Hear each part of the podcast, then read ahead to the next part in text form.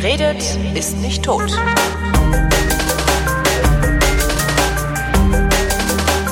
Willkommen zu einer neuen Ausgabe der Wissenschaft, und weil sie kurz vor Weihnachten stattfindet, ist es die Weihnachtsausgabe der Wissenschaft und die mit Florian Freistetter.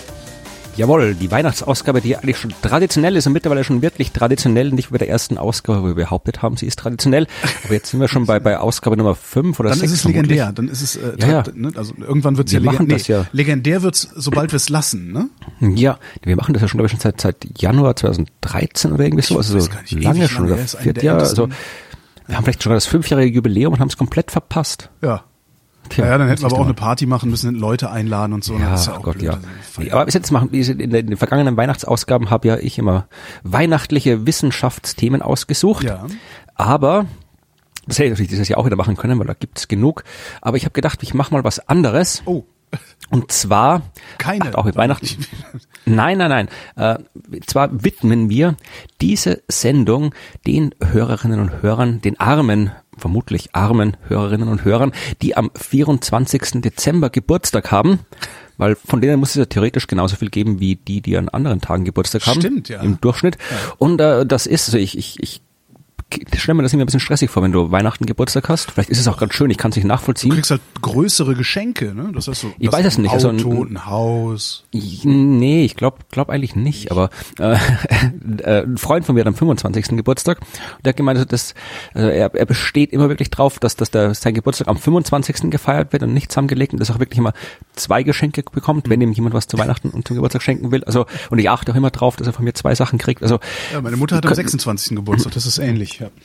Ja, also wir können mal die, die, wer wirklich äh, zuhört und am vierundzwanzigsten Geburtstag hat, vielleicht schreibt er einfach mal, wie das so ist, ob das cool ist oder nicht ja, cool ist.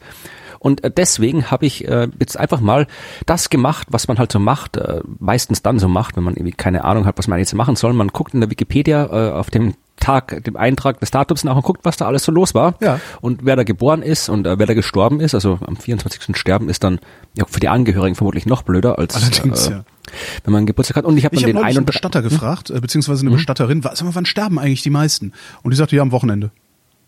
Ja, ich habe mal irgendwo, ich kann keine Ahnung mehr, ob ich das in welcher, welchen, welchen Qualität das Medium war, in dem ich das gelesen habe, aber ich glaube, ich zu erinnern, dass da irgendwo drin stand, dass äh, viele Leute äh, das war, glaube ich, in, in Russland, war das in Russland, irgendwo in so einer, so eine Kultur, die halt irgendwie halbwegs äh, statistisch gut erforscht war, dass es da so eine, eine statistische Anomalie gibt, dass halt sehr viel mehr Leute als äh, erwartet kurz nach Weihnachten sterben. Mhm.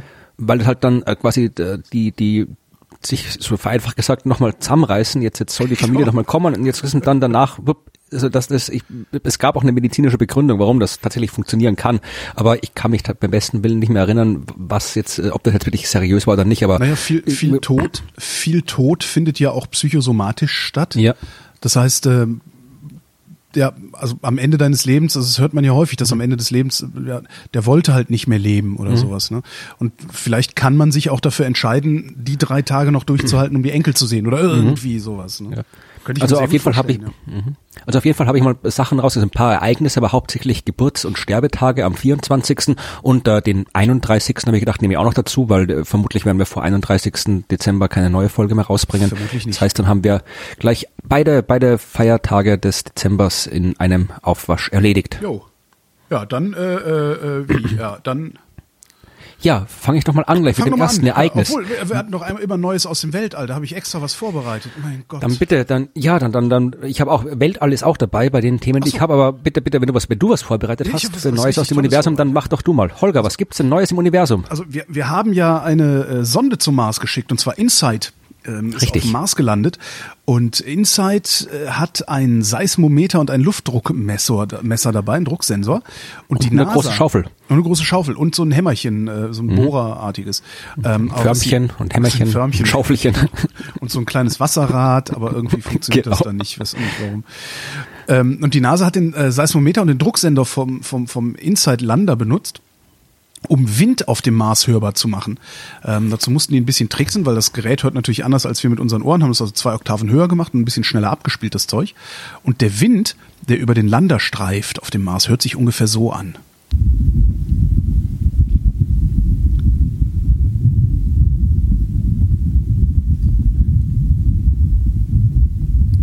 ist natürlich jetzt so ein bisschen unspektakulär, mhm. weil es ja einfach ja, nur das irgendein durch, Dröhnen und ein Bummern. Ja, ich finde das doch schön. Das könnte doch alle unter dem Weihnachtsmann bei der Bescherung so statt Stille genau. Nacht, Heilige Nacht einfach das einspielen genau. mit der Blockflöte, ein bisschen Druck, dazu improvisieren. Die Luftdruckunterschiede währenddessen mhm. hören sich so an.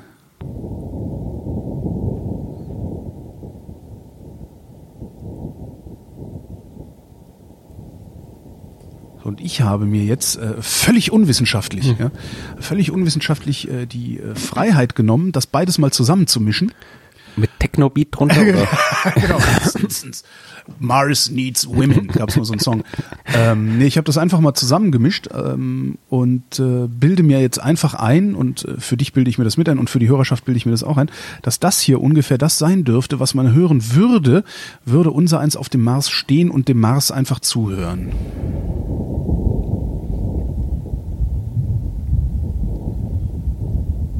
Und so unspektakulär und lame das vielleicht ist, weil es ja nur ein Geräusch ist, das man überall hören kann, es ist ein Geräusch von einem anderen Planeten. Und das finde ich nach wie vor absolut faszinierend.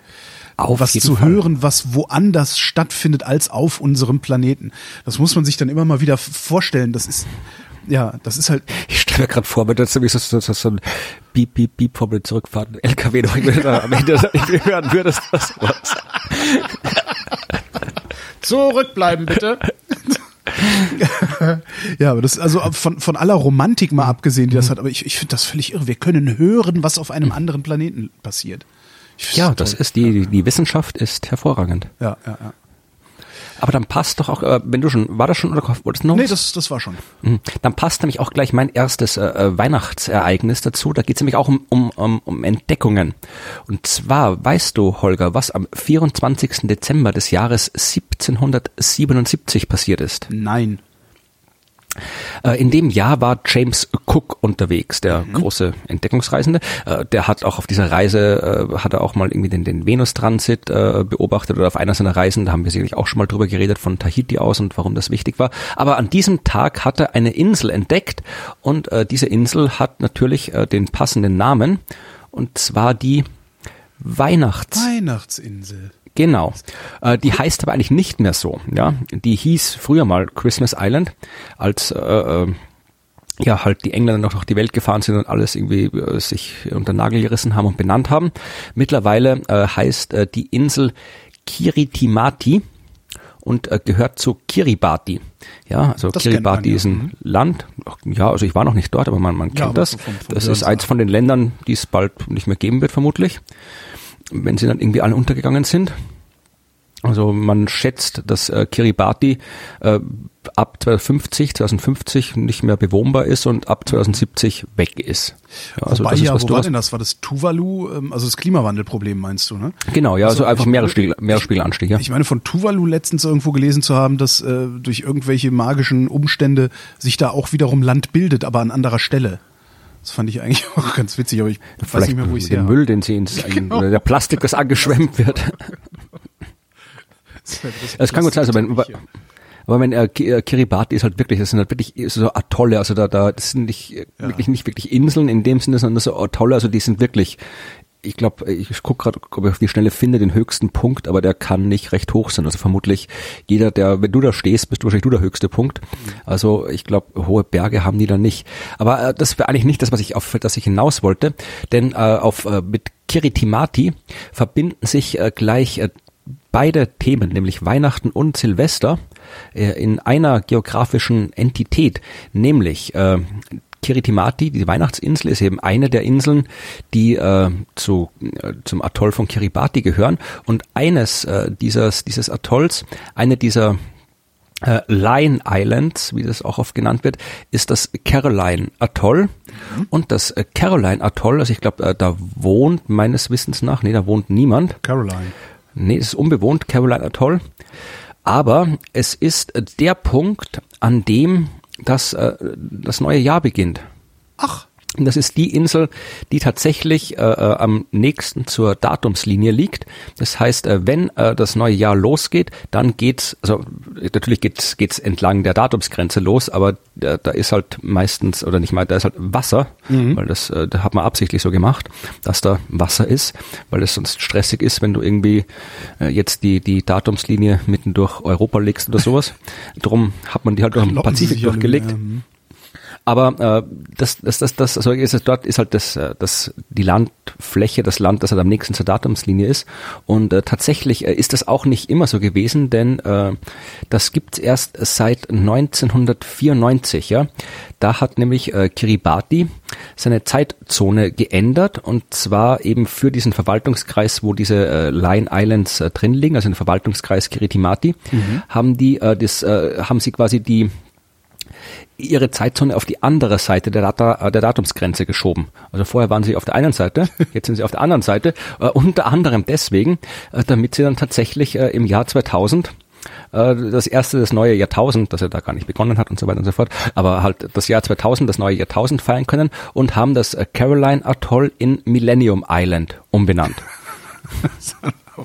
Das ist am Ende auch alles Werbung, ne?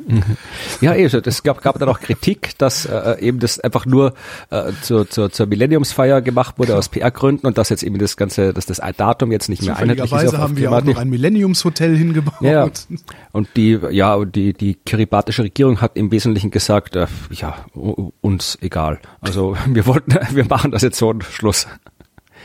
Ja, also wer, wer, wer quasi jetzt hier äh, Weihnachten und Silvester in geografisch passender Umgebung äh, feiern will, der soll doch mal nach äh, Kiribati fahren. Hast du mal und geguckt, ob es da, da Tourismusmöglichkeiten gibt, also einfache doch, Tourismusmöglichkeiten? Doch, das ist, das ist, müsste man, man kann da vermutlich irgendwie hinfahren. Also es ist nicht, man, man, da wohnen Leute, also muss, muss man da auch hinfahren können. Ja gut, auf Pitcairn wohnen auch Leute. Und ja, kaum hin. Ich guck mal hier, Infrastruktur, Luftverkehr, der internationale Flughafen, äh, Bonriki International Airport, die Air Kiribati gibt's, also ja, man dann kommt da vermutlich hin. Ja, es gibt sogar, es gibt ein Straßennetz, es gibt äh, Schiffe, also ich guck mal, wo die Air Kiribati so hinfliegt. Mhm. Air Kiribati, Starts und Flugzielen, Kanton, blablabla, Charterdienste, Suchflüge, ja, Liniendienste nach Brisbane. Ja, also von Australien aus kommst ja. du hin. Ja, das siehst du. Und, und äh, von, von Tuvalu kommst du auch hin, und von den Solomon Islands, äh, Solomon Islands, also man kann da, man kann da hinfahren. Ja, und dann. Es haben sogar hier äh, äh, ich wollte eh schon immer mal so Weihnachten unter Palmen, hätte ich immer totalen Bock drauf. Das fände ich auch nicht so in der Südsee, ja. Mhm. Ja, also wenn, wenn jemand hinfährt, äh, dann, dann äh, ladet uns bitte ein, oder beziehungsweise erzählt uns halt, wie es war. Ja, also was, was da abgeht, wie das aussieht, was man da machen kann. Ich guck mal, was da irgendwie, da touristische Sehenswürdigkeiten, aber haben sie jetzt so spontan auf der Wikipedia-Seite zumindestens nicht. Nichts. Also touristische Sehenswürdigkeiten, also irgendwas, man wird schon was sehen können. Irgendwie wird man das schon hinkriegen. Also im Dezember auf jeden Fall Durchschnittstemperatur äh, so fünfundzwanzig bis dreißig Perfekt. Grad. Ja. Ja, dann werde ich da irgendwann mal hinfahren, wenn äh, meine Mutter nicht mehr Dezember Geburtstag hat, weil irgendwann wird die ja wahrscheinlich auch das Zeitliche sehen. Ja, dann nimm sie doch mit. Das ist mit der nicht zu machen, die hat dermaßen Flug an. Nein, nein, das ist auf gar keinen Fall. Ja, dann fahr doch mit dem Schiff. Dann wird ihr schlecht. Also das geht auch nicht. Meine Mutter ist, ist schwer reisefähig, aber wir müssen jetzt nicht mit der Mutter diskutieren. Äh, während, währenddessen, ja. währenddessen haben israelische Wissenschaftler festgestellt, wie man aus Kacke Kohle macht. Mhm. Ähm, und zwar gibt es einen, ähm, eine, eine wie nennt man das denn? Eine Methode, die nennt sich hydrothermale Karbonisierung. Ähm, dann nimmst du Biomasse, erhitzt die in Druckbehältern, und da kommt dann Kohle raus.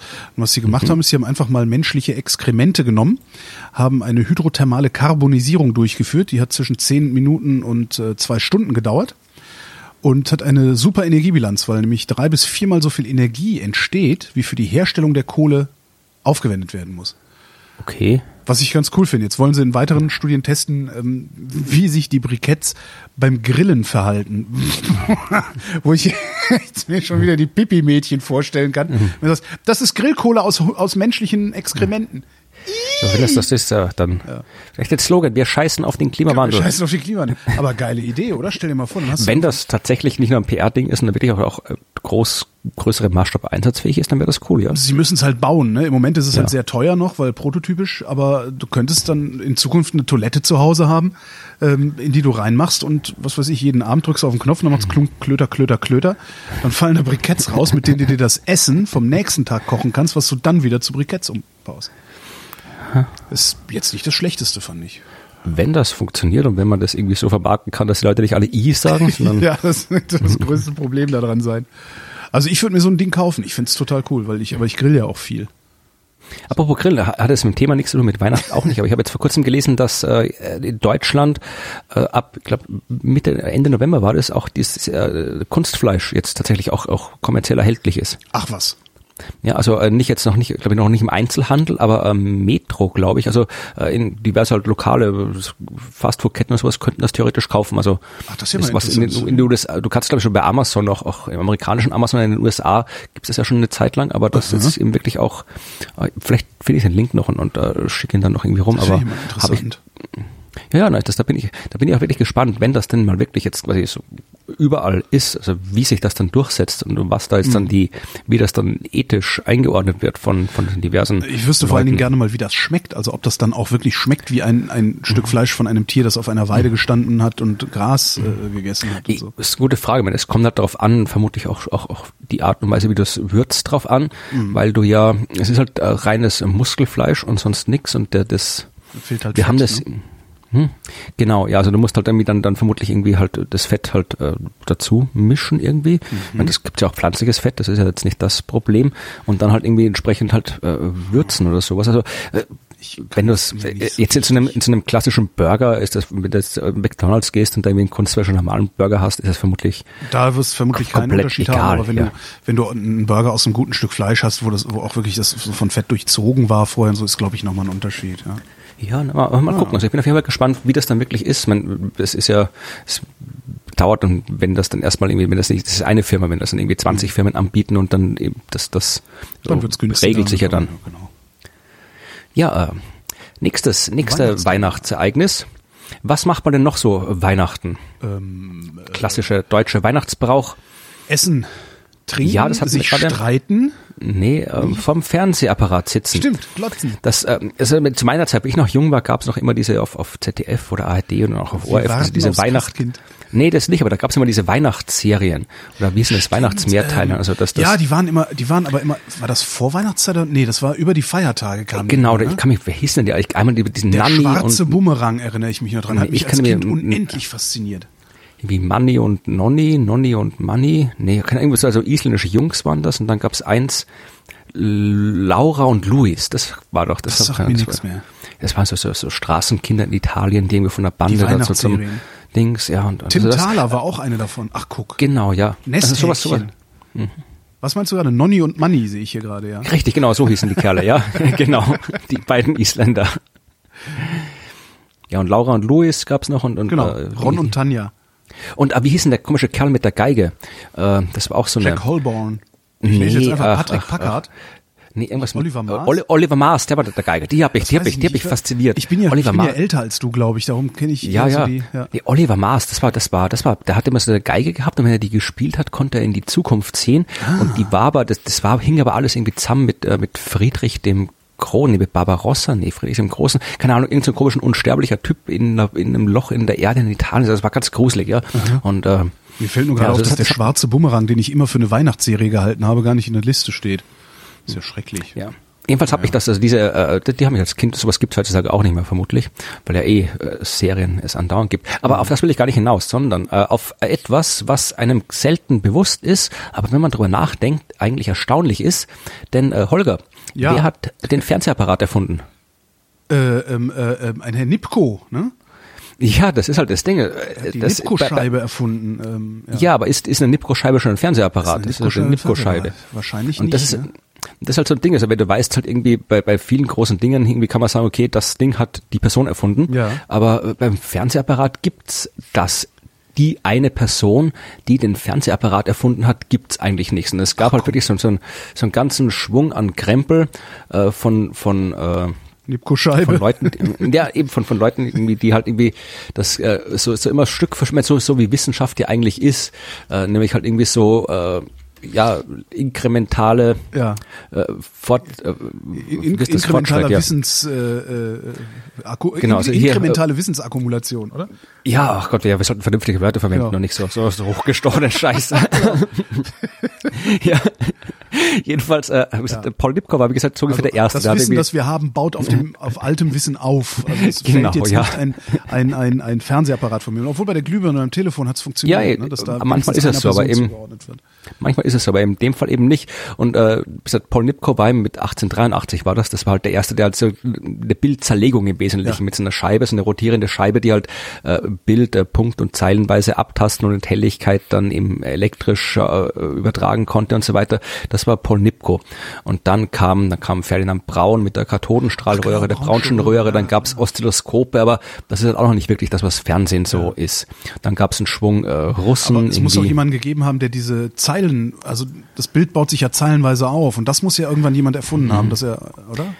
Ja, also das ist, da bin ich jetzt zu wenig in der Geschichte okay. des Fernsehens, auch zu wenig Ahnung von Technik. Da können, haben wir sicherlich Hörerinnen und Hörer, die da mehr drüber wissen und dann genau wissen, wer jetzt das war. Aber auf jeden Fall, da gibt's halt, es gab irgendwie Russen hier, Wladimir Sworikin, es gab hier äh, Ungar, Kalman Tihani und so weiter. Äh, überall Japaner, Engländer, überall alle möglichen Leute haben da irgendwie so mechanische, elektronische Bildzerlegung gemacht. Mhm. Aber so als Geburtsstunde des tatsächlich des des des Fernsehens, ja. Also davor war es immer so mechanisches Fernsehen, also wie so eine Scheibe quasi halt wirklich, wo noch ja. wo noch nicht halt so nicht nicht mit Kathodenstrahlröhre, ja, wo wirklich mhm. halt, wie wir es heu, heute ja auch nicht mehr haben, aber wir es lange Zeit hatten, dass da quasi Strahlen rauskommen, die halt von Magneten abgelenkt werden, auf einen Schirm treffen und da halt irgendwie was zum Leuchten bringen, vereinfacht gesagt, ja. Das äh, hat eigentlich erst ab den neunzehnhundertdreißiger Jahren äh, war war das so weit, dass man wirklich voll elektronisches Fernsehen machen konnte. Und neunzehnhunderteinunddreißig am vierundzwanzigsten Dezember, mhm. das ist, äh, gilt, zumindest äh, schreibt das auch in der Wikipedia, als Weltpremiere des elektronischen Fernsehens. Und zwar hat das äh, ein Deutscher präsentiert auf der Deutschen Funkausstellung, und zwar ein gewisser Herr Manfred von Ardenne. Ach, ich... Manfred von Ardenne habe ich jetzt irgendwie als als Politiker historisch verortet bei mir im Kopf. Ja, ich habe den, ich habe den, ich bin mir auch noch nicht sicher, wie wie ich den den äh, jetzt so genau einordnen soll. Also der der äh, der Vater war, glaube ich, Politiker. Äh, der Großvater Armand von Ardenne. Ich guck mal hinten, warte mal. Der Vater war im Kriegsministerium. Ah, vielleicht daher. Ja. Ja, jedenfalls, der, der hat eine interessante Biografie gehabt. Also wir werden jetzt, ich werde jetzt nicht hier im, im Detail alles irgendwie aufdröseln, äh, aber der hat so ziemlich in allem, in allen deutschen, in allen deutschen äh, Herrschaftssystemen irgendwie sich, sich äh, eingearbeitet, Arrangiert. Kann man sagen, ja. Also er hat irgendwie, er ist, er ist geboren äh, neunzehnhundertsieben, hat dann, äh, quasi halt in der Weimarer Republik, war er halt äh, Schüler, äh, wachsen also so und der hat dann Werner angefangen. Werner von Braun des Fernsehens sozusagen. Mit so allen, ungefähr. Also er, mit allen rumgemacht, Hauptsache. Ja, nicht ganz. Der Werner von Braun, der hat ja zumindest den, den, den, den Kommunismus hat der Braun ausgelassen. Stimmt, genau. Aber, ja. Aber, wie gesagt, äh, Manfred von Ardenne hat eben, war halt ganz normal, hat sich für, für, für Naturwissenschaft interessiert, hat äh, Elektrik, Elektrophysik interessiert, hat dann eben so, so Grundlagen, hat da quasi so ein bisschen rumgebastelt nach dem Gymnasium und hat dann äh, studiert, hat, äh, hat man testet, hat, hat hauptsächlich gebastelt. Das muss schon eine geile Zeit gewesen sein, als man noch so, ja, hat so große Dinge erfinden konnte, mhm. also Dinge ja, also erfinden er, und, und sehen oder, oder ja, mhm. entdecken konnte, die ja. mit dem bloßen Auge zu sehen sind. Heute müssen wir mhm. äh, Röntgen und so, ja. Eben, dann gucken wir hier, hier Manfred von Ardenne ist halt mit, mit sechzehn hat er schon seine ersten Patente gehabt, hat ja. schon gebastelt, also Rundfunktechnik. Dann ist er von der Schule abgegangen und hat dann äh, mit, mit, äh, hat äh, so privat, also ohne Schulabschluss, irgendwie an Radios weiterentwickelt und äh, mit, mit äh, Radio, Radio Löwe hieß die Firma da irgendwie, hat dann neue Radioröhren gebaut und so weiter alles und hat dann später hat wieder hat Verstärker gebaut, hat angefangen dann eben am Fernsehen zu basteln und wo, woraus dann eben dann neunzehnhunderteinunddreißig, wie gesagt, wenn er neunzehnhundertsieben geboren war, dann war er da gerade mal irgendwie über knapp über zwanzig, ja. wo er dann irgendwie sein sein äh, die erste Fernsehübertragung mit Kathodenstrahlröhren hier hingebastelt hat und äh, dann kam äh, Nationalsozialismus und dann hat er angefangen äh, Kernphysik zu machen. Aha. Weil, äh, ja, das, die Deutschen haben ja gerne die Atombombe gehabt hat. Genau, und da gibt's, äh, es gibt ja tatsächlich, da hat eben auch, äh, hat äh, Ardenne auch mitgeforscht, hat auch irgendwie einen Geheimbericht, steht hier, über einen neuen magnetischen Isotopentrenner für hohen Massentransport, weil das das äh, Schwierige bei der, oder eines der vielen schwierigen Dinge bei der Atombombe ist ja, äh, die ganzen, die richtigen Uranisotope rauszubasteln, mhm. aus dem, weil Uran hast der kriegt ja in vielen verschiedenen Isotopen zusammengemischt. Centrifuge, ja. Und alles, also das, das, da haben ja die Amerikaner, die haben ja da, man muss hier wirklich, es gibt ein schönes Buch von, die Nacht der Physiker heißt das, mhm. von, wie heißt er? Weiß ich nicht, ja? Manfred von Ardenne. Genau. Nee, äh, verlinke ich auch noch mit dem anderen Kram. Da äh, wird eben genau erklärt, eben wie die Amerikaner das gemacht haben und was die Deutschen gemacht haben. Und die Amerikaner, die haben da wirklich, die haben da äh, so gigantische Forschungsanlagen aus dem Nichts aufs nackte Feld gestellt und da irgendwie parallel zwei, drei äh, Ansätze für dieses ganze Isotopenzeug mhm. gemacht. Und das ist dann kein Wunder, dass die das dann so schnell fertig gebracht haben, was die da für Ressourcen reingeschissen haben. Und äh, die Deutschen haben halt da fast nichts gemacht im Vergleich dazu. Aber einer, der eben was gemacht hat, war eben unter anderem äh, Manfred von Ardenne. Und tatsächlich äh, gibt's ja, es gibt ja immer noch diese... Äh, weiß ich nicht, ob es Verschwörungstheorie nennen sollen oder historische Hypothese, dass äh, die Deutschen ja vielleicht doch äh, eine, eine, eine Bombe gehabt haben, die dann auch irgendwo vielleicht sogar explodiert ist und so.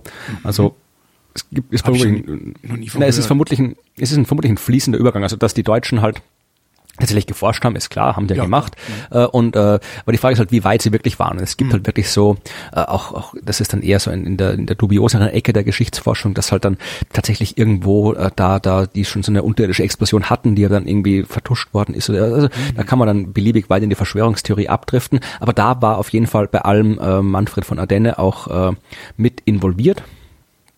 Und äh, dann tatsächlich äh, ist äh, kam war der Krieg zu Ende und äh, die Äh, Ardenne ging dann zu den äh, Russen, ja, also mhm. er war äh, Beauftragter, also er hat dann, äh, war bei der sowjetischen Akademie der Wissenschaften, hat dann mit denen gemeinsam gearbeitet, hat bei der sowjetischen Atombombe mitgeforscht, hat äh, Teilchenbeschleuniger für die Russen gebaut, äh, Raketen und so weiter, alles gemacht, hat den Stalin-Preis bekommen und so weiter.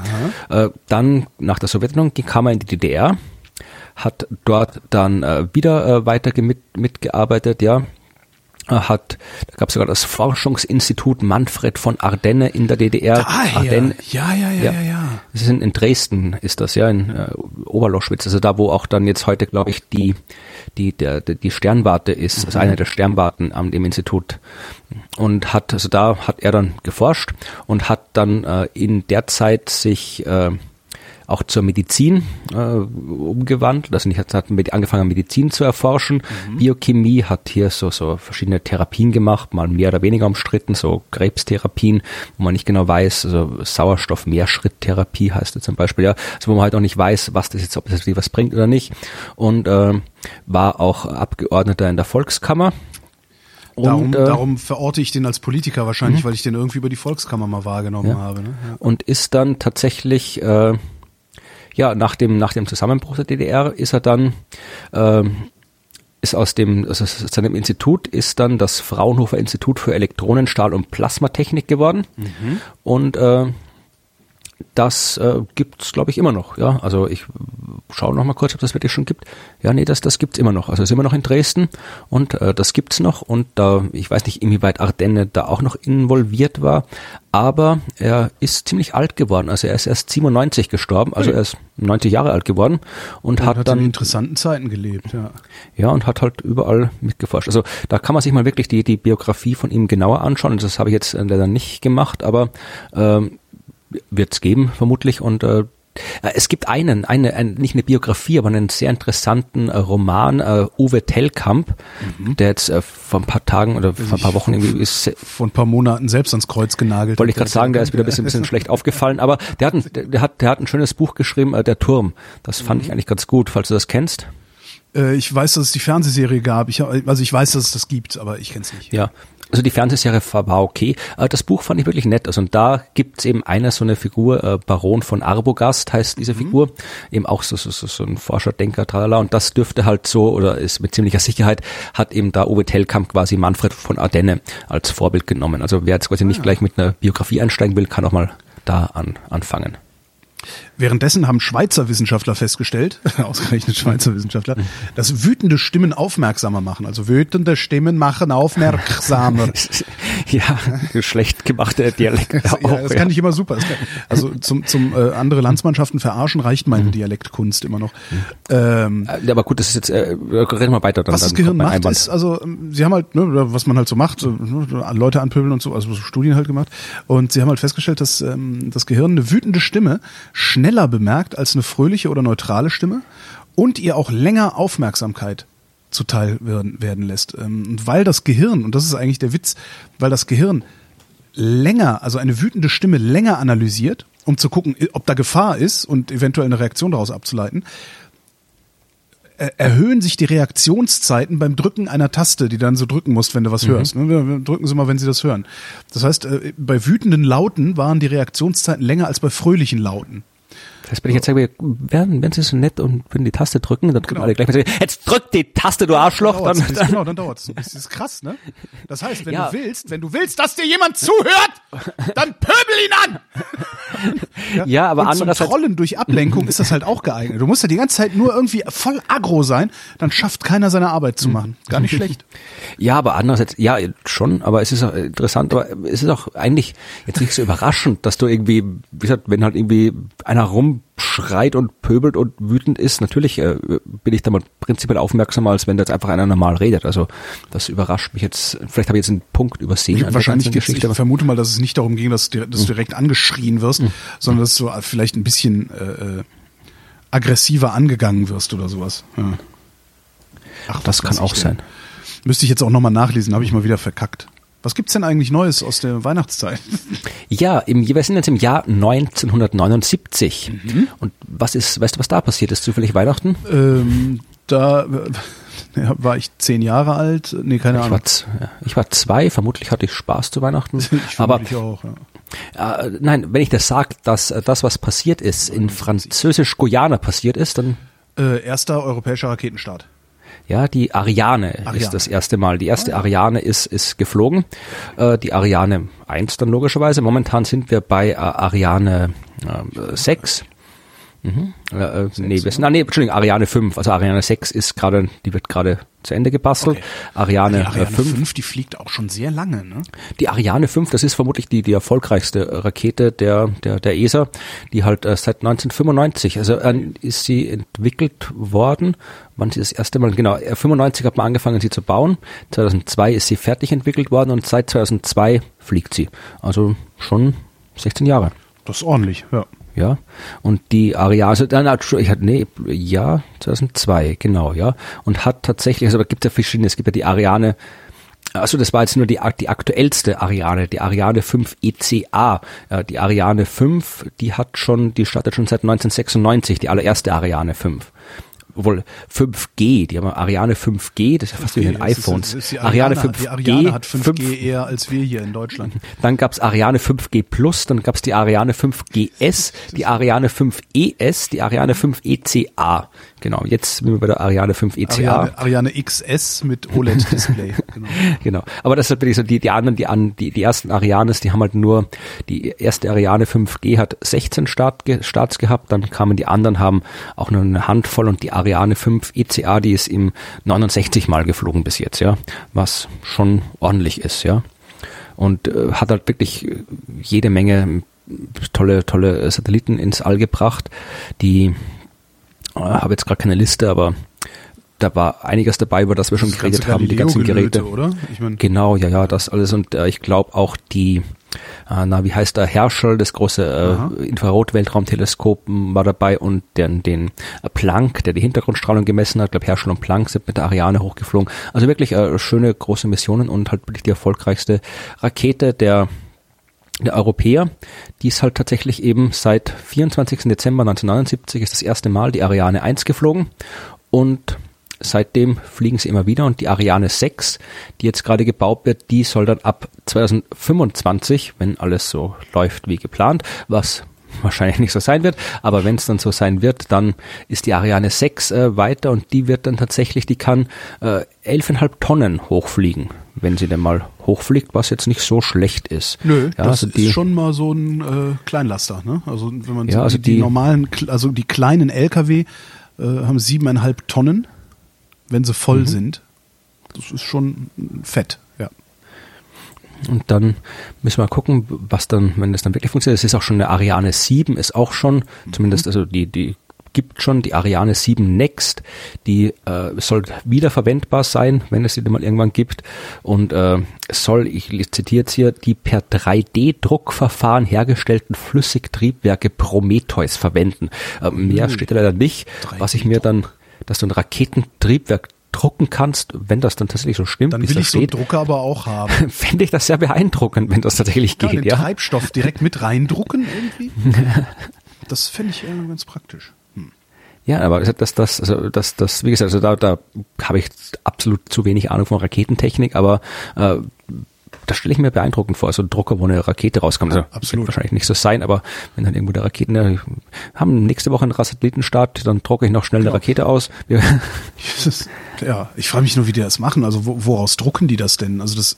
Ich habe keine Ahnung. Das ist doch nicht Kunststoff, aus dem diese, diese Raketen. Oder? Wahrscheinlich nicht. Ja, seltsam.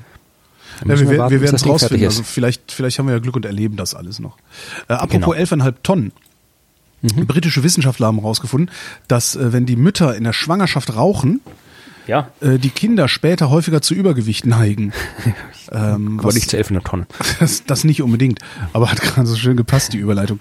Äh, und das liegt daran, dass ähm, das Rauchen bei dem Ungeborenen schon D N A-Abschnitte verändert und diese D N A-Abschnitte spielen eine Rolle bei der Entwicklung von Fettzellen. Okay. Krass, oder? Ja, das ist interessant. Ja, also noch ein Grund in der Schwangerschaft nicht ja. zu rauchen. Ja, die werden also nicht nur blöd, sondern auch dick. Aber wenn man das, äh, wenn man das weiß, also das, ja. ist klar, es ist eine relevante Information, aber wenn man das weiß, äh, kann man dann nicht irgendwie äh, jetzt gentechnisch irgendwas basteln, dass man irgendwie jetzt jetzt äh, für Leute, die halt so Übergewicht haben, dass man da irgendwie das quasi, wenn man da weiß, dass diese diese D N A-Teile da jetzt irgendwie dafür sorgen, dass man fett wird, kann man da nicht irgendwie dann genau was daran machen? Arbeiten sie. Also sie gucken okay. gerade, sie gucken gerade, ob es eine Möglichkeit gibt, gegenzusteuern wieder dann ja. hinterher. Ja, finde ich aber ganz interessant. Alle, ja. Also sollte jeder mal, also ich werde auch, habe ich auch vor, mal meine Mutter zu fragen, ob die während der Schwangerschaft geraucht hat. Vielleicht ne, kann ich ihr dann die Schuld daran geben und nicht dem Umstand, dass ich zu viel fresse und mich zu wenig bewege. Ja, das, ja, kann man machen, muss man aber nicht. Aber nee, aber das ist, ich finde es jetzt vor allem gerade bei diesem CRISPR-Dingens, äh, wo ja. sie da wirklich schon die, die, ich habe leider, ich war leider so viel unterwegs und habe das nur am Rande verfolgt und ich kenne mich auch nicht aus mit mit der Biogenetik und dem ganzen Kram, aber die haben ja da, glaube ich, irgendwie, wenn das denn stimmt, was die behaupten, dass sie gemacht haben, haben sie da irgendwie diese Babys so verändert, dass sie ja, H I V-immun nee, sind? Ja, ja, aber das stimmt nicht. Das, also was, also was das, stimmt das genau alles nicht? Ich kaufe das nicht. Also so. die Ankündigung ist, also die Ankündigung, dass diese, dass sie zwei CRISPR-Babys ähm, ge- gebastelt haben, die Ankündigung kam einen Tag vor dem Summit on Genome Editing mhm. ja, und nur auf YouTube. Also es war eine Pressemeldung einen Tag vor dem Summit on Genome Editing. Es gibt kein Paper dazu. Äh, nee, kaufe ich nicht. Also die Nummer kaufe ich einfach nicht. Mhm. Die, die, also sollen, ich, die sollen mal ein Paper veröffentlichen, das sollen sie mal peer-reviewen lassen und dann können wir mal drüber reden. Mhm. Aber weißt du, so, ich erinnere da nur an diesen Koreaner, der dann mal irgendwie einen mhm. Menschen geklont haben wollte, was dann auch sich als Ente rausgestellt hat. Das kaufe ich also ich nicht bin, ab. Ich bin schon überzeugt davon, dass die das machen. Also jetzt mit die meine ich jetzt halt irgendwie die Welt im Allgemeinen. Ja, also das, das ich bin ich Fabriken geheime Versuche. Nein, das nicht, aber ich bin sicher, dass es da irgendwo, mein, dass dass da jemand mal, wenn es jetzt nur irgendwie hier der der Genetiker ist mit so einer Frau, der halt gesagt, komm, wir machen das jetzt mal, also so Selbstversuch ja. gibt's ja immer wieder in der Wissenschaft und aber die werden das dann vielleicht nicht publizieren oder irgendwie sowas, sondern einfach halt irgendwie mal gucken. Also ich bin mir sicher, dass das früher oder später vermutlich vermutlich auch schon schon jetzt, dass dass es das gibt, ja, das damit Sicherheit, ob's ob's, ob's ja. Wissenschaft, ob's wissenschaftlich korrekt erfolgt und publiziert wird, das ist eine andere Sache, aber ja, ja. aber auf genau die Publikation warte ich. Also wenn das jemand tatsächlich gemacht hat, dann ja. Gut, aber dann passt auch mein nächstes Thema dazu, weil jetzt sind wir bei den Geburtstagen. Du hast übers, übers äh, Dicksein gesprochen. Ja. Äh, woran, äh, was, was nimmst du denn zu viel zu dir, dass du, äh, wenn, wenn wir jetzt mal die Schuld deiner Mutter nicht geben, sondern eben jetzt, wenn ich meine, äh, was, was, was, von was hast du zu viel, dass du so dick bist? Hä? Ja, Essen und äh, Trinken, ne? Ja, und was, aber was, was, was, was, was ist drin im Essen und Trinken? Ähm, Kilokalorien, Energie. Ja, Kilokalorien sagt Kalorien. Man nicht, man sagt Joule. Genau, also kein, kein Mensch sagt Joule, alle sagen Kilokalorien. Genau, also sagen Kalorien, genau, also sagen ja auch ja. alle P S und nicht Kilowatt. Genau. Ich habe auch absolut nichts dagegen, Kalorien zu sagen, aber der der der Herr, dessen Name diese Bezeichnung ist, nämlich mhm. der Herr Joule, der offiziell James Joule heißt oder James Prescott Joule, der hat am vierundzwanzigsten Dezember achtzehnhundertachtzehn Geburtstag, feiert also oh. zweihundertjähriges mhm. dieses Jahr zu Weihnachten. Ja, und weißt du, was der war, bevor er Physiker wurde? Äh, dick. Kann gut sein, Keine das kann Ahnung. Ich jetzt nicht nach, ich habe gerade kein Foto von hier, aber äh, es würde passen, denn er war Bierbrauer. Ach. Ja. Ist ja auch irgendwie Physik, nee, ist Chemie und Physik, das ist ja, ja also ist alles Physik. Das hat ja schon Doktor Axel Stoll gewusst. Er kam aus einer Brauerfamilie mhm. und war auch selbst äh, Besitzer von einer Brauerei und hat dann eben äh, zuerst irgendwie Maschinenbau geforscht und Brauereiwesen, hat naturwissenschaft, naturwissenschaftliche Fragen geforscht, war also quasi physikalischer Autodidakt und äh, hat dann aber tatsächlich eben äh, auch sich, sich äh, hat halbwegs, äh, nicht halbwegs, hat sehr berühmte Lehrer gehabt, John Dalton, ja, den, den modernen Vater des, des Atommodells gehabt und hat sich dann eben auch mit, äh, mit, mit Maschinen, mit Wärmemaschinen, Dampfmaschinen und dem ganzen Krempel beschäftigt, was jetzt nicht unüberraschend ist in einer äh, Brauerei und hat da eben die äh, dann eben sich auch mit äh, beschäftigt mit, mit Energie, Energieerhaltung mhm. und äh, dass quasi Wärmeumwandlung in, in Energie umgewandelt wird, also all das, was damals so in der Zeit, also der Energieerhaltungssatz und so weiter, das war ja auch hier so Mitte des neunzehnten Jahrhunderts, wo das aufgekommen ist, Hermann von Helmholtz und so weiter, die ganze Thermodynamik, das ist alles in der Zeit aufgekommen, das hat eben auch Joule äh, mit äh, auf, äh, mit erforscht. Was ich immer so und faszinierend finde, ist, wie jung dieses Wissen ist. Mhm. Die, das sind hundertfünfzig Jahre, das ist nix. Das ist nix, nee. Also, aber trotzdem, wenn du guckst, wie die Welt vor hundertfünfzig Jahren ja, war und bis sie jetzt ist. Wahnsinn, echt.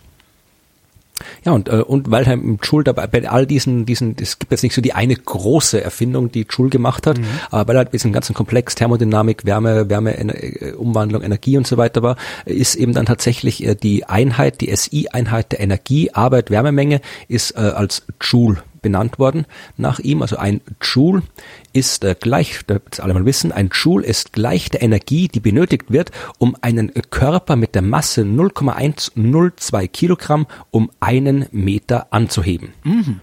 Also es gibt mehrere oder äh, eine Sekunde lang die Leistung von einem Watt zu erbringen, was vermutlich nicht ist. Was war denn ein Liter Wasser zum Kochen zu bringen? Gab es doch auch mal irgendwas, aber das war glaube ich... Ja, ein Gramm Wasser, um circa null Komma zwei drei neun Kelvin zu erwärmen. Okay. Äh, einen Körper der Masse von zwei Kilogramm aus der Ruhe auf eine Geschwindigkeit von einem Meter pro Sekunde zu beschleunigen und so weiter. Also da gibt's jede Menge. Vermutlich gibt's auch eine offizielle, sie haben jetzt quasi wieder alles offiziell umbenannt, äh, um, umdefiniert. Über, jetzt haben sie alles über Naturkonstanten, wie mhm. das Kilogramm ja auch. Aber also ein Joule ist auf jeden Fall ein Kilogramm ein Kilogramm, ein Kilogramm Quadratmeter pro Quadratsekunde. Und es gibt noch, damit das, um jetzt nochmal das nochmal wieder zurück zum Alltag zu kommen, mhm. den Joule-Thomson-Effekt. Hast du den schon mal erlebt? Der macht sicherlich erlebt. Genau, äh, erlebt wahrscheinlich, aber was macht er? Wenn du dich mit äh, Deo-Spray einsprühst, mhm. dann wird die Dose kalt. kalt. Weil sich ein äh, Gas, das sich expandiert, ausdehnt, schnell ja. ausdehnt, äh, abkühlt. Ja. Das ist der Joule-Thomson-Effekt. Ah, okay. Unter anderem. Das ist auch irgendwie, das ist auch der Grund, warum du, warum, jetzt sind wir wieder bei Weihnachten, äh, warum, wenn ihr Skifahren geht, ähm, und weil es ja keinen Schnee mehr gibt, wegen Klimawandel in den mhm. tieferen Lagen, braucht es Schneekanonen und deswegen kann da, da kommt auf einem Ende Wasser rein und auf dem anderen Ende kommt Schnee raus und unter anderem deswegen, weil das Wasser eben so schnell rausgespritzt wird, dass es sich dem eben ausdehnt und dann eben hier äh, gefriert in der Schneekanone. Mhm. Und Gase macht man flüssig mit dem Effekt. Also das ist alles der Joule-Thomson-Effekt. Es heißt übrigens nicht mehr Schneekanone, habe ich neulich gelernt, sondern sie heißen jetzt Schnee, was? Schneeerzeuger, weil das nicht so negativ klingt. Ja, das soll doch gefälligst negativ klingen. Ich habe auch gesagt, eigentlich sollte es Schneekotztüte oder irgendwie sowas heißen. Schneearschloch. Schneearschloch, genau. Schnee, Schneedünnschiss. Ja, wir müssen das Schneearschloch wieder auf die Pisten scheißen lassen. Boah, kommen genau. die Touristen. Ja, das passt, das passt. Da schicke ich gleich den, du, du bist doch beim Bayerischen Tourismusverband, schlag das mal vor. Wenn du den nächsten Podcast beim Lift wart oder sowas machst, dann schlag das doch mal bitte vor. Sehr schön, sehr schön.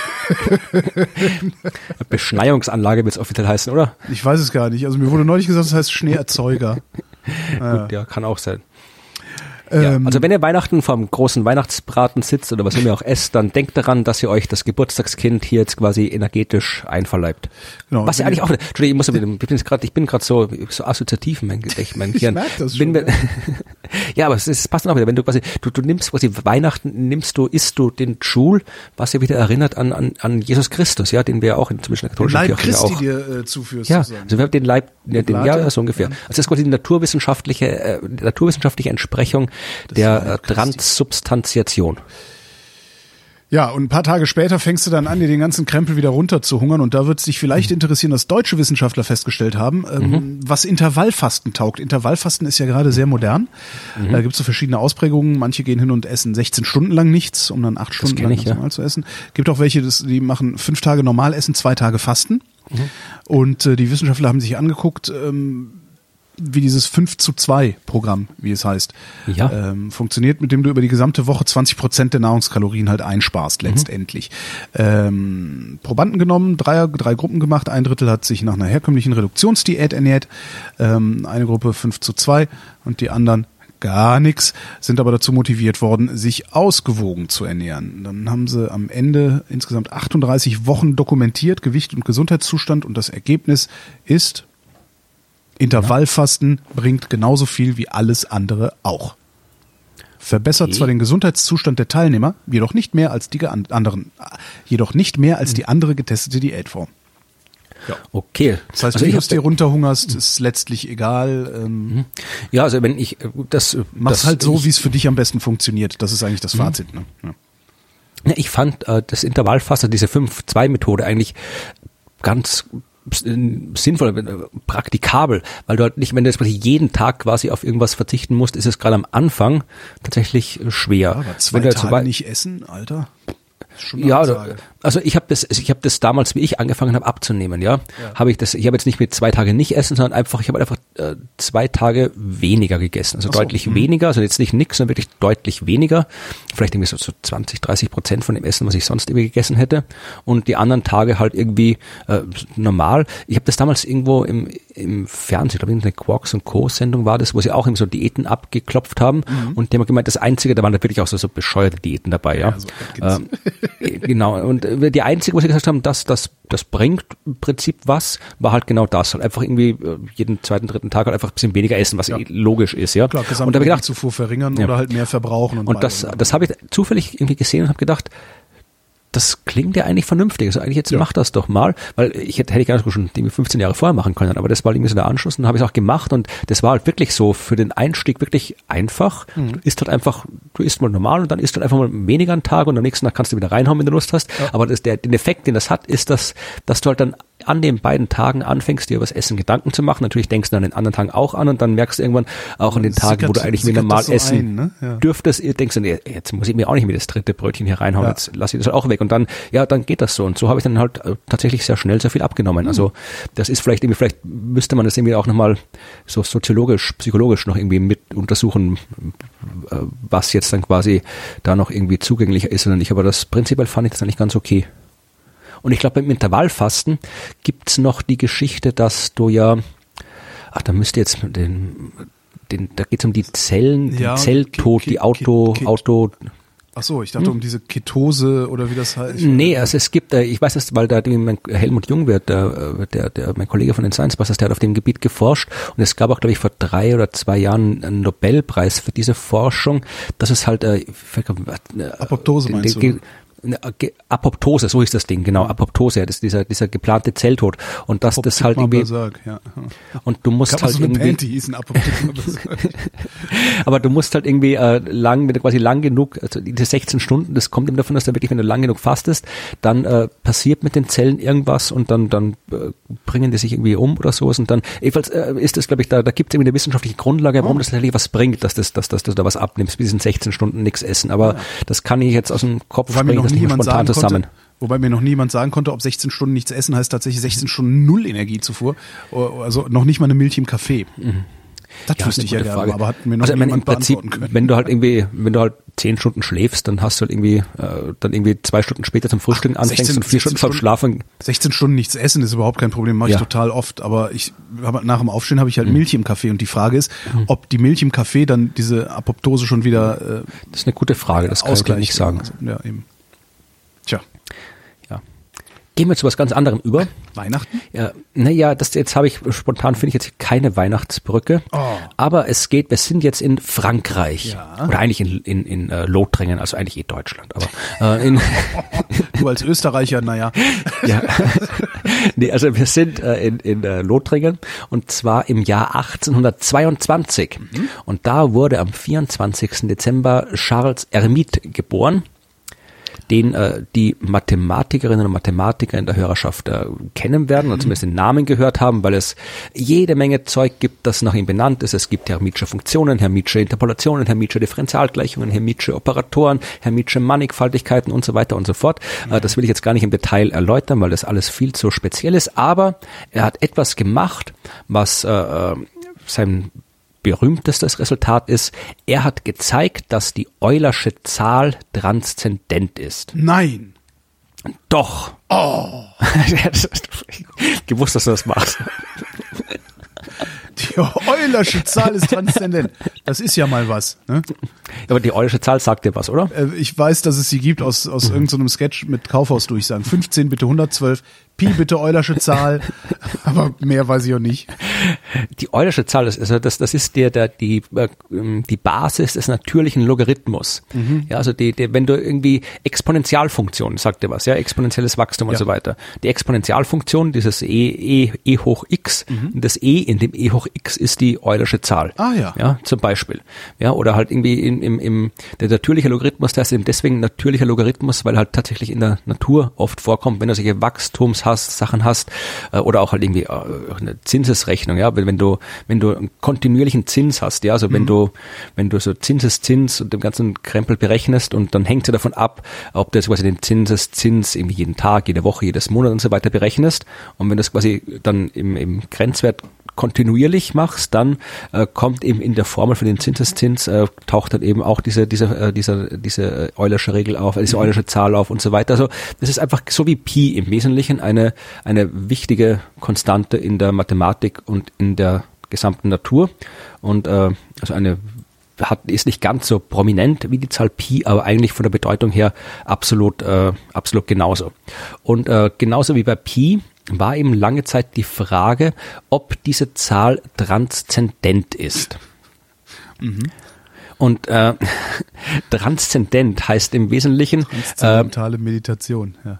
Nein, sondern äh, ja, die Mathematik hat halt irgendwie, die, die, die haben ja auch komplexe Zahlen und so weiter äh, und irrationale Zahlen, die auch deswegen nicht äh, blöder sind als andere Zahlen. Also Also wenn irrationale Zahl ist klar, also eine, eine, eine ganze Zahl ist eine ganze Zahl, mhm. eine rationale Zahl ist ein Bruch, also auf fünf Drittel mhm. und eine irrationale Zahl ist eine Zahl, die du nicht als Bruch ja. hinschreiben kannst, also Wurzel zwei oder eben Pi oder eben auch E. Also E ist jetzt, äh, da die Leute eine Vorstellung haben, E geht los mit zwei Komma sieben eins acht mhm. und dann irgendwie zwei acht eins acht zwei acht vier fünf neun null vier fünf, ich lese das jetzt vor, ich kann das nicht auswendig, zwei drei fünf und so weiter, also einfach halt eine Zahl, so wie halt Pi ja. eine Zahl ist, die auch irgendwie hinten nicht aufhört. Und Und ähm, wenn eine reelle Zahl äh, transzendent ist, dann ist sie nicht die Nullstelle eines Polynoms mit ganzzahligen Koeffizienten. So. Das ist jetzt irgendwie etwas, was man sich jetzt auch nicht so genau vorstellen kann, was es ist, aber...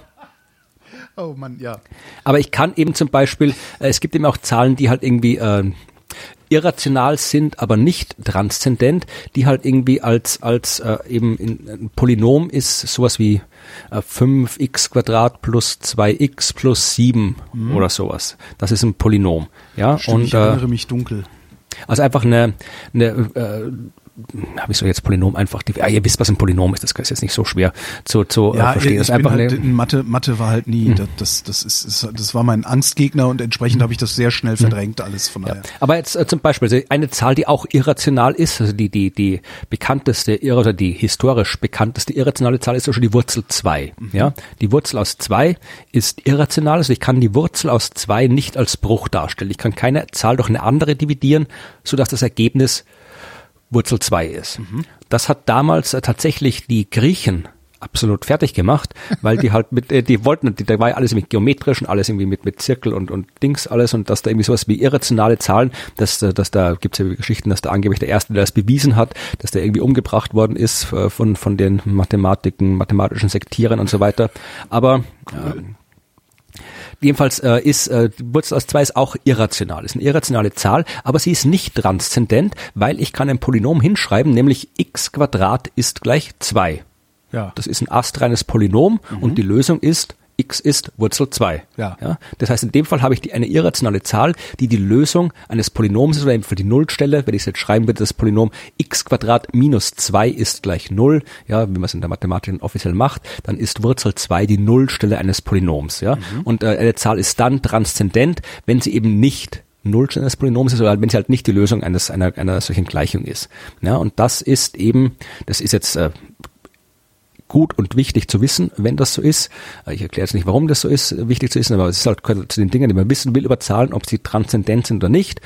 Und äh, Charles Hermite hat das eben bewiesen, dass das so ist. Und mit seinem Beweis auf dieser Methode aufbauen konnte dann später, neun Jahre später, Karl Louis Ferdinand von Lindemann die Transzendenz der Zahl Pi nachweisen, ja. Und jetzt wissen wir eben auch, dass Pi transzendent ist, also nicht äh, die Nullstelle eines Polynoms ist. Mhm.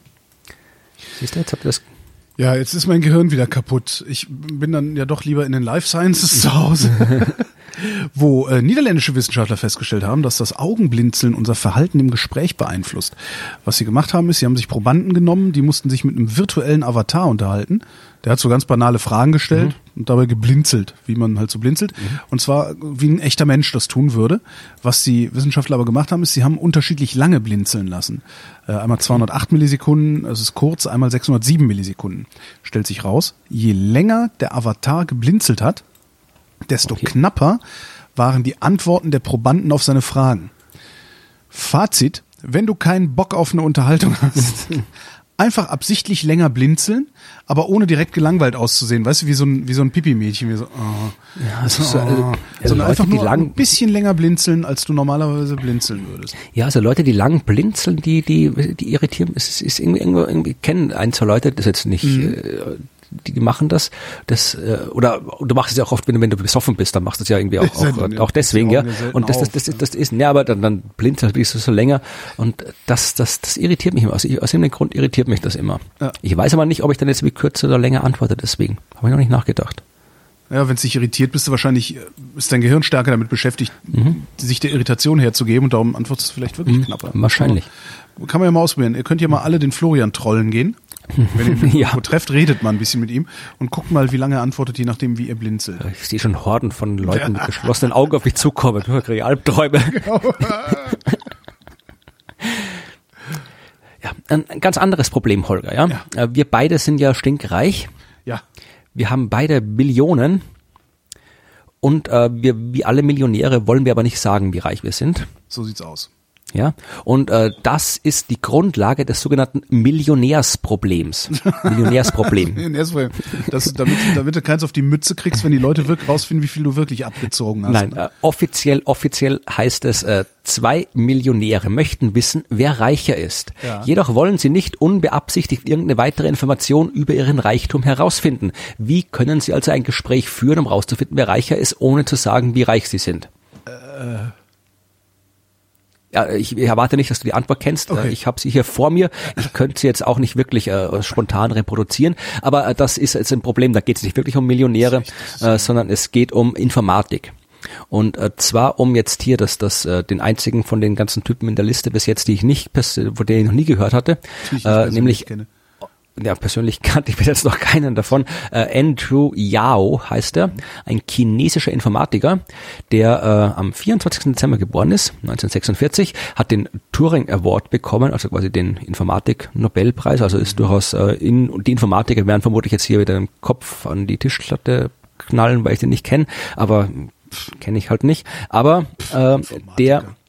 Der hat auf jeden Fall dieses Millionärsproblem formuliert, und zwar eben nicht als äh, Service für irgendwelche Wettstreit unter der weltreichen Elite, sondern weil es natürlich äh, äh, im Internet überall äh, Grundlage ist, ja, also äh, in der Kryptologie und so weiter. Also einfach, wenn du Systeme abgleichen willst, ohne die Daten der Systeme offen zu legen. Ja. Ja, also da brauchst du ich sowas. Ich habe gerade das Gefühl, dass das, das sein könnte, wo ich neulich mal mit diesem Kryptologen drüber gesprochen habe. Wie hieß das denn nochmal? Ja, erzähl mal weiter. Ja, also mehr habe ich jetzt auch gar nicht mehr zu erzählen, ohne jetzt wirklich die Algorithmen hier äh, im Detail aufzulisten, aber die, da kommen wieder, die, wie in allen Informatik-Algorithmen, kommen nämlich hier Bobs und Alices drin vor und das verwirrt mich immer zutiefst. Also dass das und Alice. Ja, das sind ja immer die, immer wenn es um Kryptographie geht in Informatik, dann gibt's immer Bob und Alice. Ah, ja. Die beiden machen immer irgendwas. Also Bob genau, will Alice irgendwas sagen. Also das Zero-Knowledge-Beweis so hieß das, ähm, worüber ich kann gut mit sein, dass das, das, das, das damit Protokoll.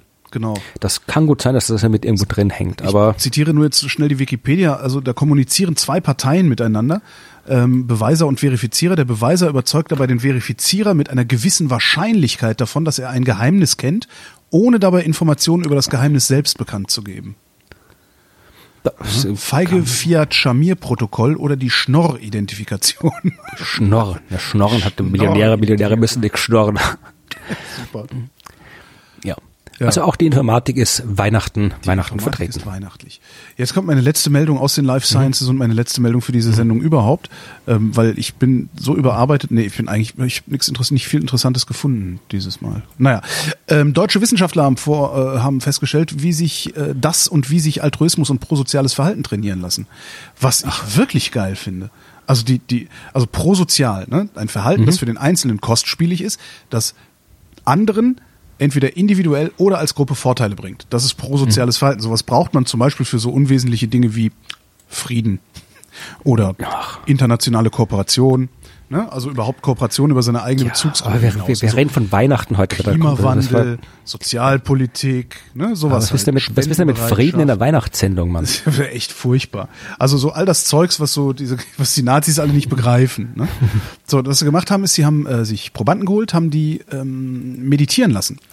Und zwar über neun Monate lang haben sie drei sogenannte meditationsbasierte mentale Trainings mhm. machen lassen. Also sie haben sie drei, auf drei verschiedene Arten meditieren lassen. Ähm, zwei Arten haben überhaupt nichts gebracht, aber eine Art, die hat was gebracht. Und zwar waren das Meditationen zum Mitgefühl, Dankbarkeit und prosoziale Motivation. Und nach den Trainingseinheiten, ähm, es waren also, äh, was war das, dreißig Minuten, dreißig Minuten tägliche Praxis über einen Zeitraum von drei Monaten äh, haben sie gemacht. Und nach den Trainingseinheiten waren die Probanden großzügiger, zu mehr spontaner Hilfe bereit und haben höhere Beträge an gemeinnützige Organisationen gespendet. Was ich ziemlich cool finde. Das klingt, das also, klingt wirklich beeindruckend. Das, so. Jetzt müsstest du bloß noch vorstellen, wie man, wie man AfDler dazu bringt, ein bisschen Ausdauer für Meditation zu entwickeln. Ne? Und ja, was nennt's halt was, irgendwie anders. Also nennt's es anders, genau. Völkisches, äh, völkische, völkischer Denksport. ähm, Völkische Hirnertüchtigung. Hirnertüchtigung, genau. Völkische Hirnertüchtigung. Sollen wir die Sendung so nennen? Auf jeden Fall. Ja, das ist, wir sind völkische Hirnertüchtigung. Also. Ich muss das mal aufschreiben, sonst habe ich das wieder vergessen nachher. Hirnertüchtigung. Ähm, was natürlich wünschenswert wäre, äh, wäre, wenn das dann auch halten würde, was es natürlich ja. nicht tut. Vermute ich jedenfalls jetzt mal stark. Ich habe es nicht äh, gefunden im Artikel. Ähm, also, dass das lange anhält, dass du also, was weiß ich, deine drei Monate diese dreißig Minuten Meditationseinheiten machst und danach ein prosozialeres Wesen bist, als du vorher gewesen bist. Und das ist eigentlich aber auszuschließen, weil wenn du vierzig Jahre antisozial mhm. warst, wirst du nicht spontan prosozial, sondern musst halt sehr, sehr lange üben. Also musst halt eigentlich ständig am Ball bleiben, um das neue Verhalten halt wirklich zu verinnerlichen. Was dann wieder wie bei Ernährung ist, mhm. ähm, wo du ja wahrscheinlich auch nicht von Anfang an gemerkt hast, äh, oder die, wo du nicht von Anfang an dich sinnvoll ernährt hast, sondern auch nee. erstmal da reinlernen musstest, dich selbst. Ne? Ja, na, aber trotzdem, es ist schön, dass das, ich meine, es ist gut zu wissen, dass es das gibt und dass es funktioniert. Ja, absolut. Das ist doch mal und ja, ja, ja. besser, ein bisschen was ist besser als ja. gar nichts. Was, um übrigens überhaupt nichts gebracht hat, was übrigens überhaupt nichts gebracht hat für Altruismus und prosoziales Verhalten, waren Achtsamkeitsmeditationen. Was ja gerade so in ist. Oh, Achtsamkeit. Ja, ja Achtsamkeit. Ja. ja, achtet auf der Straße, dass ihr keine Leute über den Haufen führt. Das ja, ist viel wichtiger. Das schon mal nett. So. Äh, kommen wir zum nächsten Geburtstagskind, Bitte. nämlich äh, am vierundzwanzigsten Dezember achtzehnhundertzweiundsiebzig und zwar in Glasgow in Schottland. Mhm. Äh, jemand, von dem du vermutlich noch nichts gehört hast, von dem ich auch nur am Rande gehört hatte, äh, der Herr William John McCorn Rankine oder Rankine, Rankine, Rankine schreibt man. Kenn ich nicht. Kennst du nicht. Ja, äh, ja er ist auch, er ist halt ein Physiker, Ingenieur, hat jetzt äh, nichts dramatisch Spektakuläres gemacht, aber, also er hat schon, schon so, so Zeug gemacht halt, aber äh, was er, ja, was er, was er tatsächlich, also was nach ihm benannt ist, äh, ist etwas, äh, eigentlich, eigentlich was ziemlich Sinnloses, aber vermutlich das, was noch am bekanntesten von ihm ist, nämlich er hat eine Temperaturskala entwickelt. Mhm. Weil äh, Temperaturskalen gab es ja, gibt ja heute noch mehrere, aber früher noch jede Menge, also die allererste Temperaturskala, die hat äh, Isaac Newton entwickelt im Jahr siebzehnhundert, habe ich sicherlich auch schon mal erzählt, äh, wie das, die war halt noch, das war die allererste Temperaturskala, die halt wirklich klar definiert war, äh, mit eben, da ist das eben, nennt man heute eben Grad Newton, dieses, nach der Skala, dann gab es eben Grad Reaumur zum Beispiel danach, Grad Delisle und dann eben, was wir heute haben, Fahrenheit und Celsius, das mhm. kennen wir beides, also Celsius die vernünftige und Fahrenheit die unvernünftige Temperaturskala und äh, das noch blödere von beiden ist ja, dass du Celsius und Fahrenheit nicht direkt miteinander umrechnen kannst. Also es ist nicht einfach nur so der Nullpunkt verschoben, ja. sondern auch die Abstände zwischen, also ja, der, der das, Unterschied ja. von, zwischen einem Grad Fahrenheit und also zwischen der, der ein Grad Fahrenheit ist eine andere absolute Distanz als ein Grad Celsius. Ja, ja, ja, ja. Also ich weiß jetzt nicht genau, wie, die, wie der Faktor ist, irgendwie äh, äh, ich weiß nicht auswendig, wie man das umrechnet, aber auf jeden Fall äh, ist halt äh, Fahrenheit eine sehr, sehr sinnlose äh, Temperaturskala, mhm. die halt in den U S A trotzdem noch existiert, aber äh, also die stammen beide, Fahrenheit-Skala und Celsius-Skala, aus äh, der ersten Hälfte des achtzehnten Jahrhunderts und Rankine hat Science in äh, der zweiten Hälfte des neunzehnten Jahrhunderts aufgestellt und da gab es auch schon die äh, Kelvin Skala, ja. also die, die wirklich die offizielle Skala, also die wirklich vom absoluten Nullpunkt, der halt physikalisch definierbar ist, ja, zweihundertdreiundsiebzig Komma sechzehn Grad Celsius minus, mhm. ja, ist halt die Temperatur, physikalisch ist es unmöglich, noch tiefer zu kommen, deswegen kann man das als null Kelvin definieren und dann äh, geht es halt immer in, in ein Grad Schritten, wobei halt die ein Grad das gleiche ist wie ein Grad Celsius, halt immer weiter nach oben. Mhm. Das ist halt die, die offizielle wissenschaftliche Einheit. Und äh, Rankine hat irgendwie das Kunststück geschafft, sich äh, äh, äh, gleichzeitig äh, das, das Beste und das Blödeste aus allen existierenden Skalen zu sein. Er quasi seine Temperaturskala Rankine fängt am absoluten Nullpunkt an, zählt aber in Grad Fahrenheit nach vorne. Aha. Ich weiß nicht, also ich, ich habe jetzt wirklich mal geschaut. Warum? Also, ich habe keine Ahnung. Ich, ich hätte es auch keine, keine, keine. Äh also ist ja so die erste Frage, die ich stelle. Was genau? Ja, ich habe auch, ich habe wirklich geschaut. Also ich habe, ich habe jetzt nicht exzessiv recherchiert, aber ich hätte jetzt keine Anwendung gefunden, warum man das irgendwie, warum man das jetzt irgendwie macht. Ja, äh, vermutlich, weil, äh, weil halt irgendwie Kelvin-Skala auf Celsius basiert hat und dann die, aber den, den die, die Anglo, Ang, Anglophonen, heißen die so? Ich weiß nicht, englischsprachigen Ländern, so ja. imperiales äh, Maß, sowas wie, wie Fuß ja, und dass er gesagt hat, ja, äh, ich will das, ich will das. Eine imperiale Tabelle. Vielleicht, ich vermute mal, er wird sich gedacht haben, wir wollen, es ist der, als Physiker, es ist sinnvoll, am absoluten Nullpunkt anzufangen, aber wir wollen nicht den Scheiß Celsius, wir wollen hier die Fahrenheit, die wir auch sonst haben und machen es ja. hier weiter. Aber äh, wenn, wenn jemand zuhört und weiß, äh, ob, ob irgendwo tatsächlich noch irgendwas in Grad Rankine gemessen wird, äh, bitte Bescheid sagen. Also, ob das irgendwo noch, noch vorkommt. Es gibt ja so Wissenschaftsdisziplinen, äh, so Spezialgebiete, wo man mit irgendwelchen obskuren Einheiten mit um sich schmeißt, weil das halt einfach irgendwie etabliert hat. Vielleicht gibt's ja noch irgendwo in der, in der, in der Wärmetechnik oder sonst was, vielleicht hat man da irgendwo aus irgendwelchen historischen Gründen, hantiert man noch mit diesen Grad, Grad Rankine, aber äh, mir wäre es noch nie irgendwo untergekommen. Aber ich wollte es halt irgendwie mal erwähnen, weil es halt wirklich so eine schöne äh, äh, ja, Übung in Sinnlosigkeit war. Genau, also Ig Nobelpreis.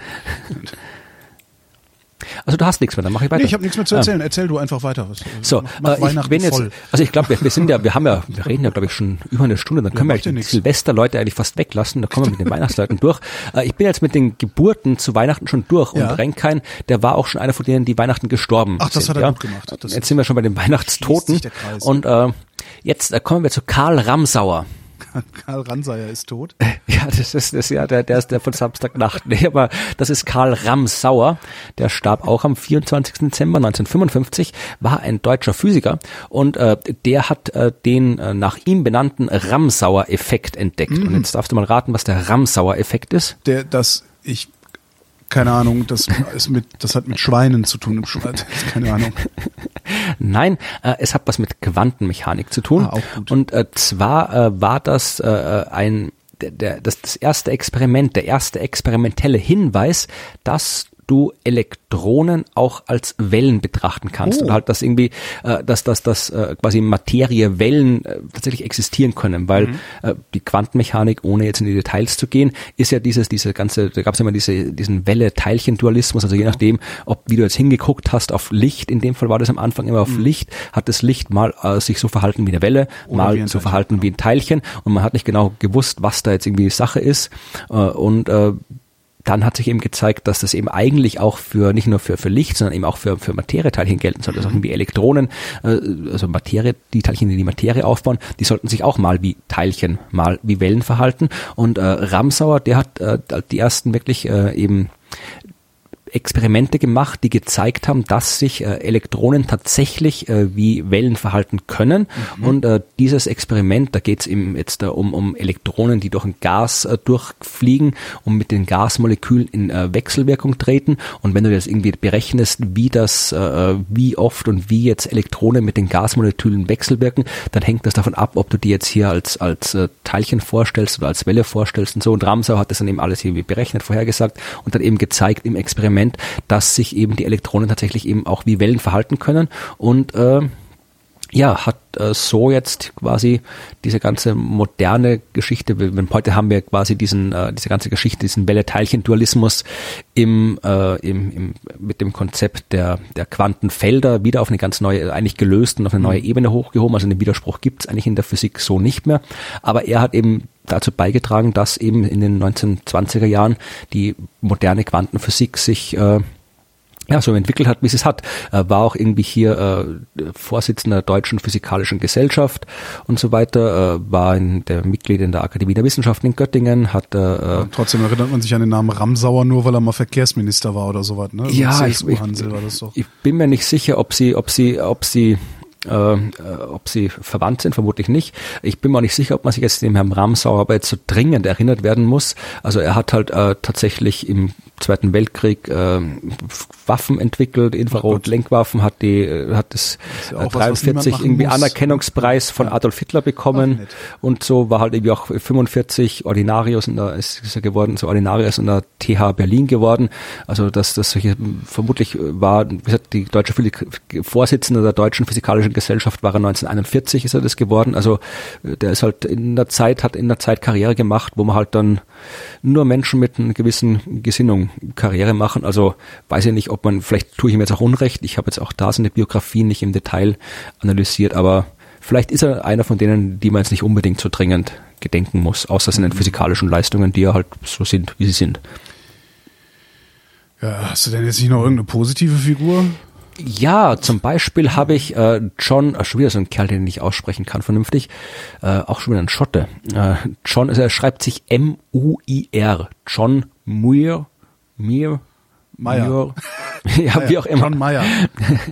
Der ist in Schottland geboren, starb aber am vierundzwanzigsten Dezember neunzehnhundertvierzehn in Los Angeles. Mhm. Ähm, der war viel, ja, also er war Naturphilosoph, Naturalist, Entdecker, Schriftsteller, Erfinder, Ingenieur, Geologe, also einer halt äh, der von den Leuten, die es damals gab, die ja wirklich so durch die Welt marschiert sind und sich alles angeguckt haben.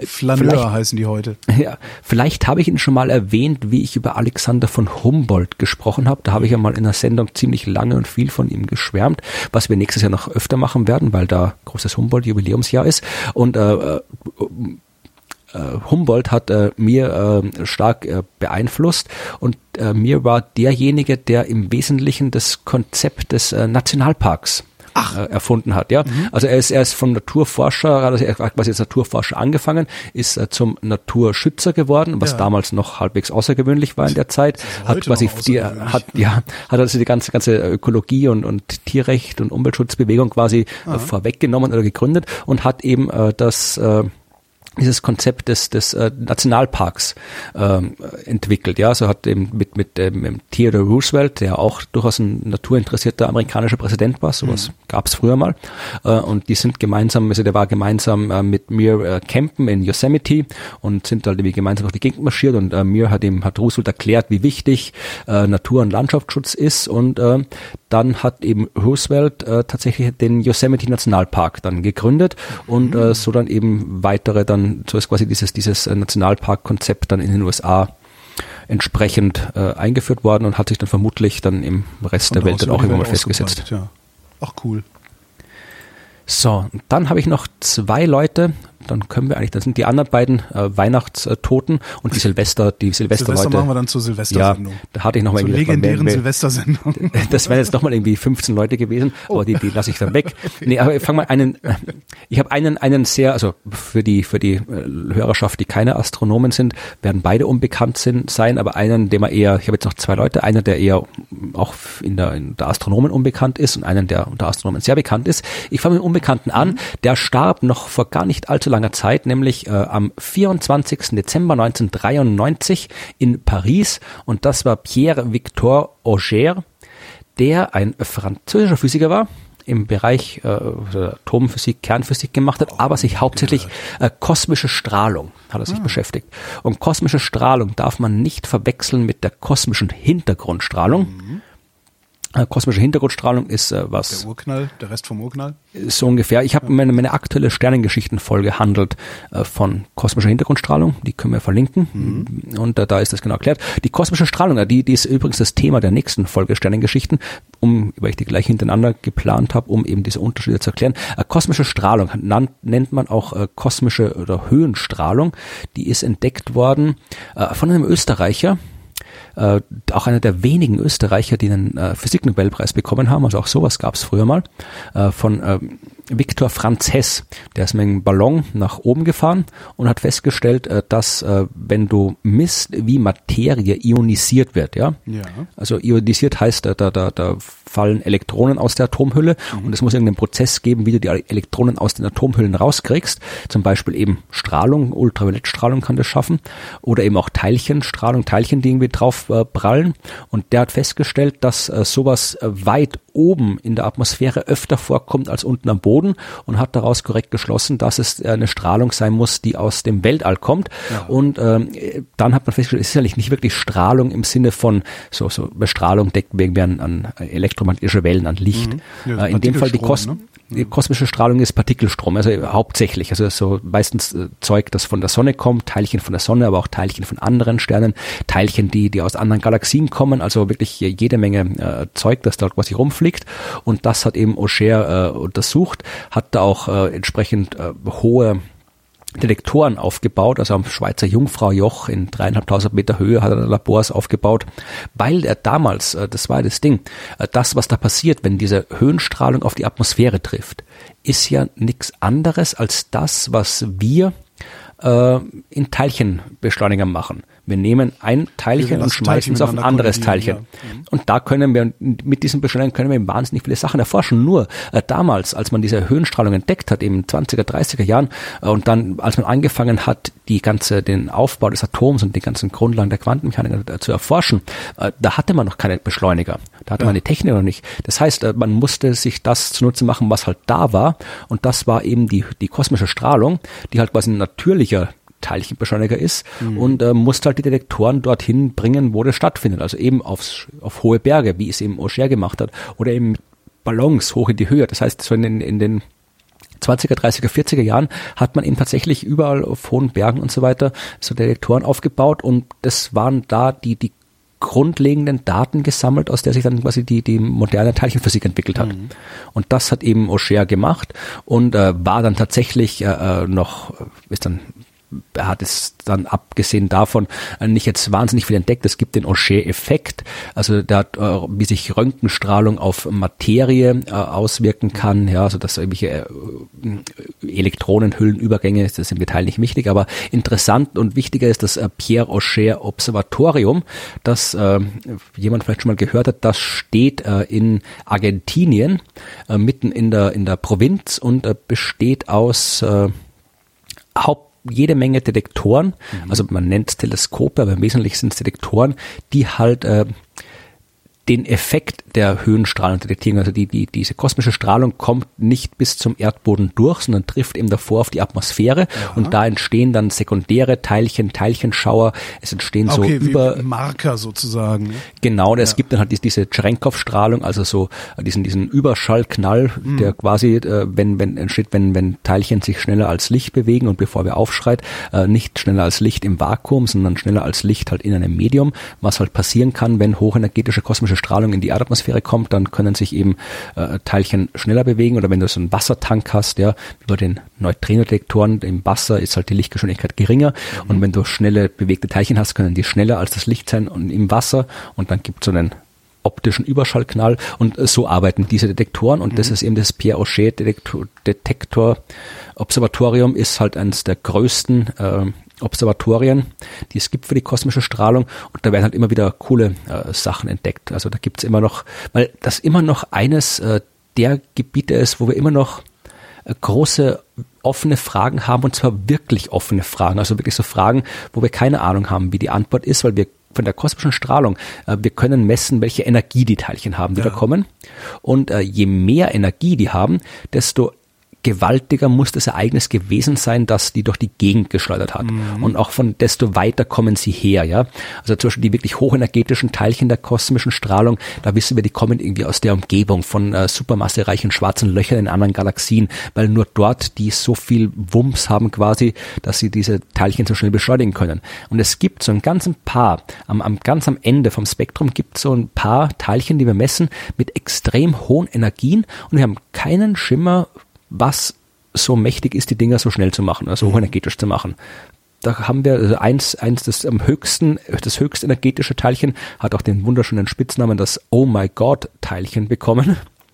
Das ist quasi das, das, ja. ach du Scheiße Teilchen, weil halt irgendwie, äh, es, weil halt, ja, wir wissen nicht, wir, wir wissen, wir, wir haben eine gute Ahnung, wo es herkam, also wir kennen die Flugrichtung, wir wissen, welche Strecke es im Prinzip zurückgelegt haben kann, und da ist nirgendwo unterwegs was, was in der Lage wäre, Teilchen so viel Energie mitzugeben. Keine Ahnung, wo die Dinger herkommen. Also das ist etwas, wo, wo immer noch, noch wirklich halt so wirklich, wirklich offene Fragen sind, die wirklich offen sind, wo man nicht sagen, wir müssen halt irgendwie noch, vielleicht ist es das, vielleicht ist es das, sondern, sondern das ist, da wir haben keine, ja. Cool. Und das, wie gesagt, stammt von Pierre Auger.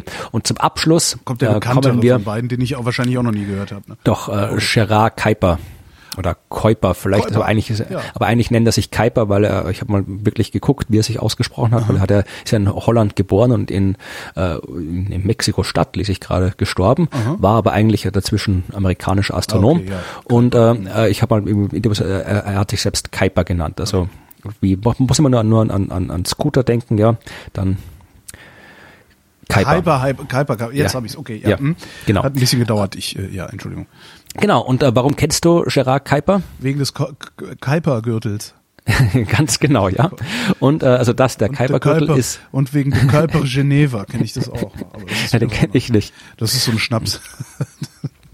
ich, ob der, aber mit dem zu tun hat, kann ich ja nicht sagen. Aber äh, war halt, äh, gesagt, er ist halt neunzehnhundertfünf geboren in Holland, vierundzwanzigsten Dezember dreiundsiebzig in Mexiko gestorben, und dazwischen war er Astronom und hat äh, unter anderem, hat für seinen Kuiper-Gürtel ist er bekannt, hat aber auch anderes gemacht. Ja, also er hat äh, Kohlendioxid nachgewiesen in der Atmosphäre des Mars, mhm. hat äh, die Atmosphäre des Titan entdeckt, ja, was mhm. wenige wissen. Also Titan hat eine wirklich dichte, also der Saturnmond Titan ja.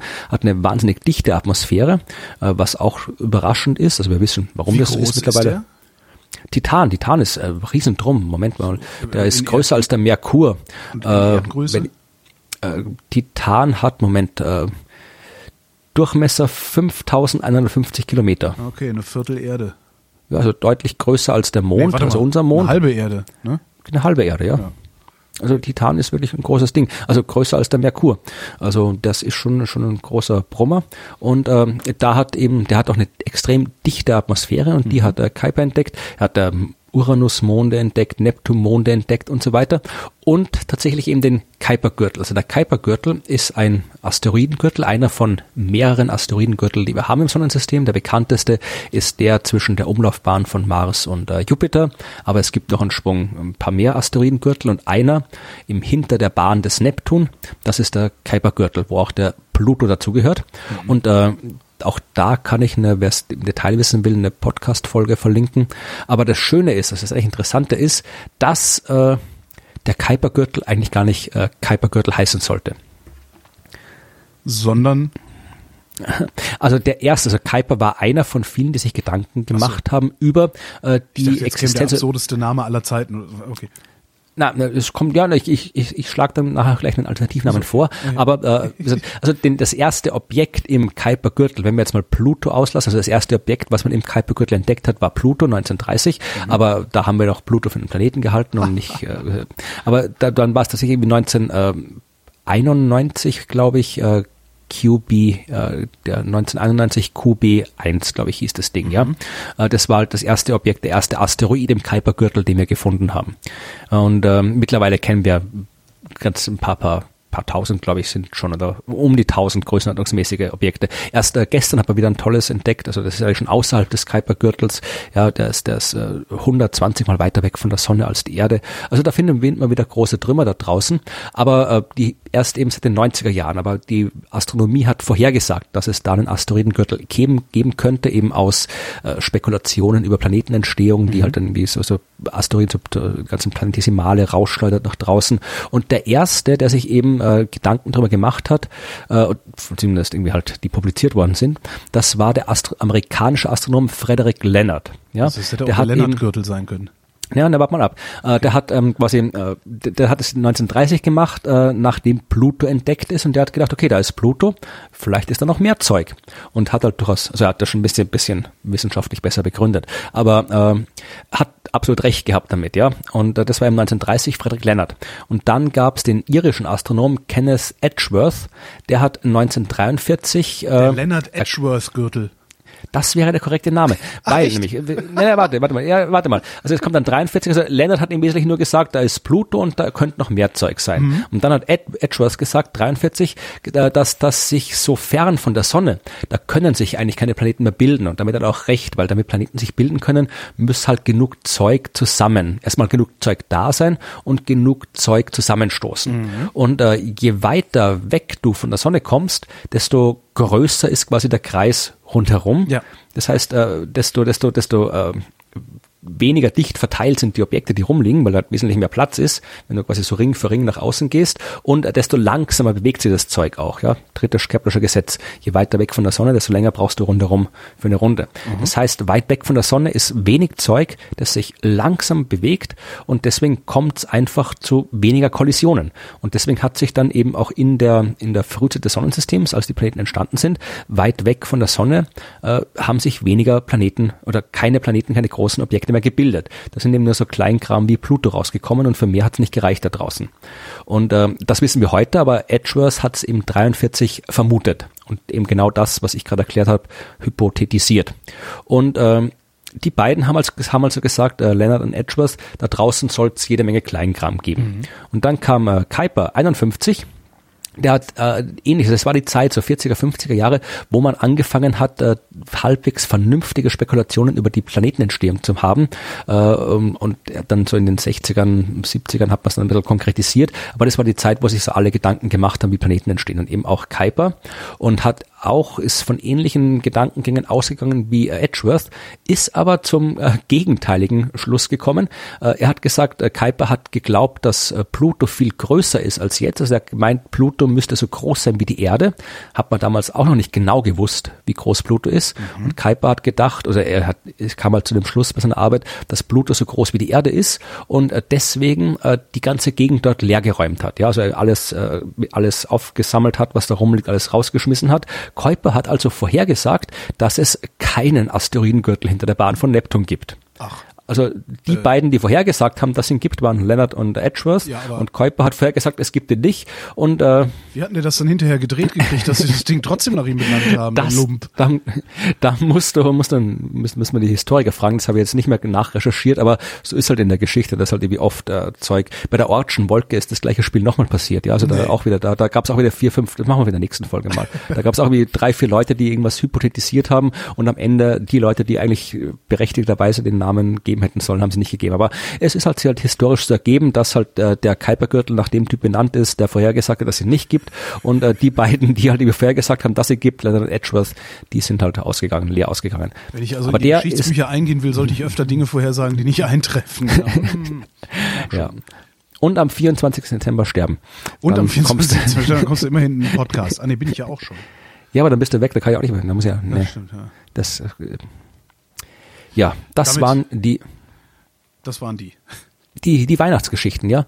Und jetzt müssen wir noch klären, was wir letzte Woche angef- letztes Mal angefangen haben.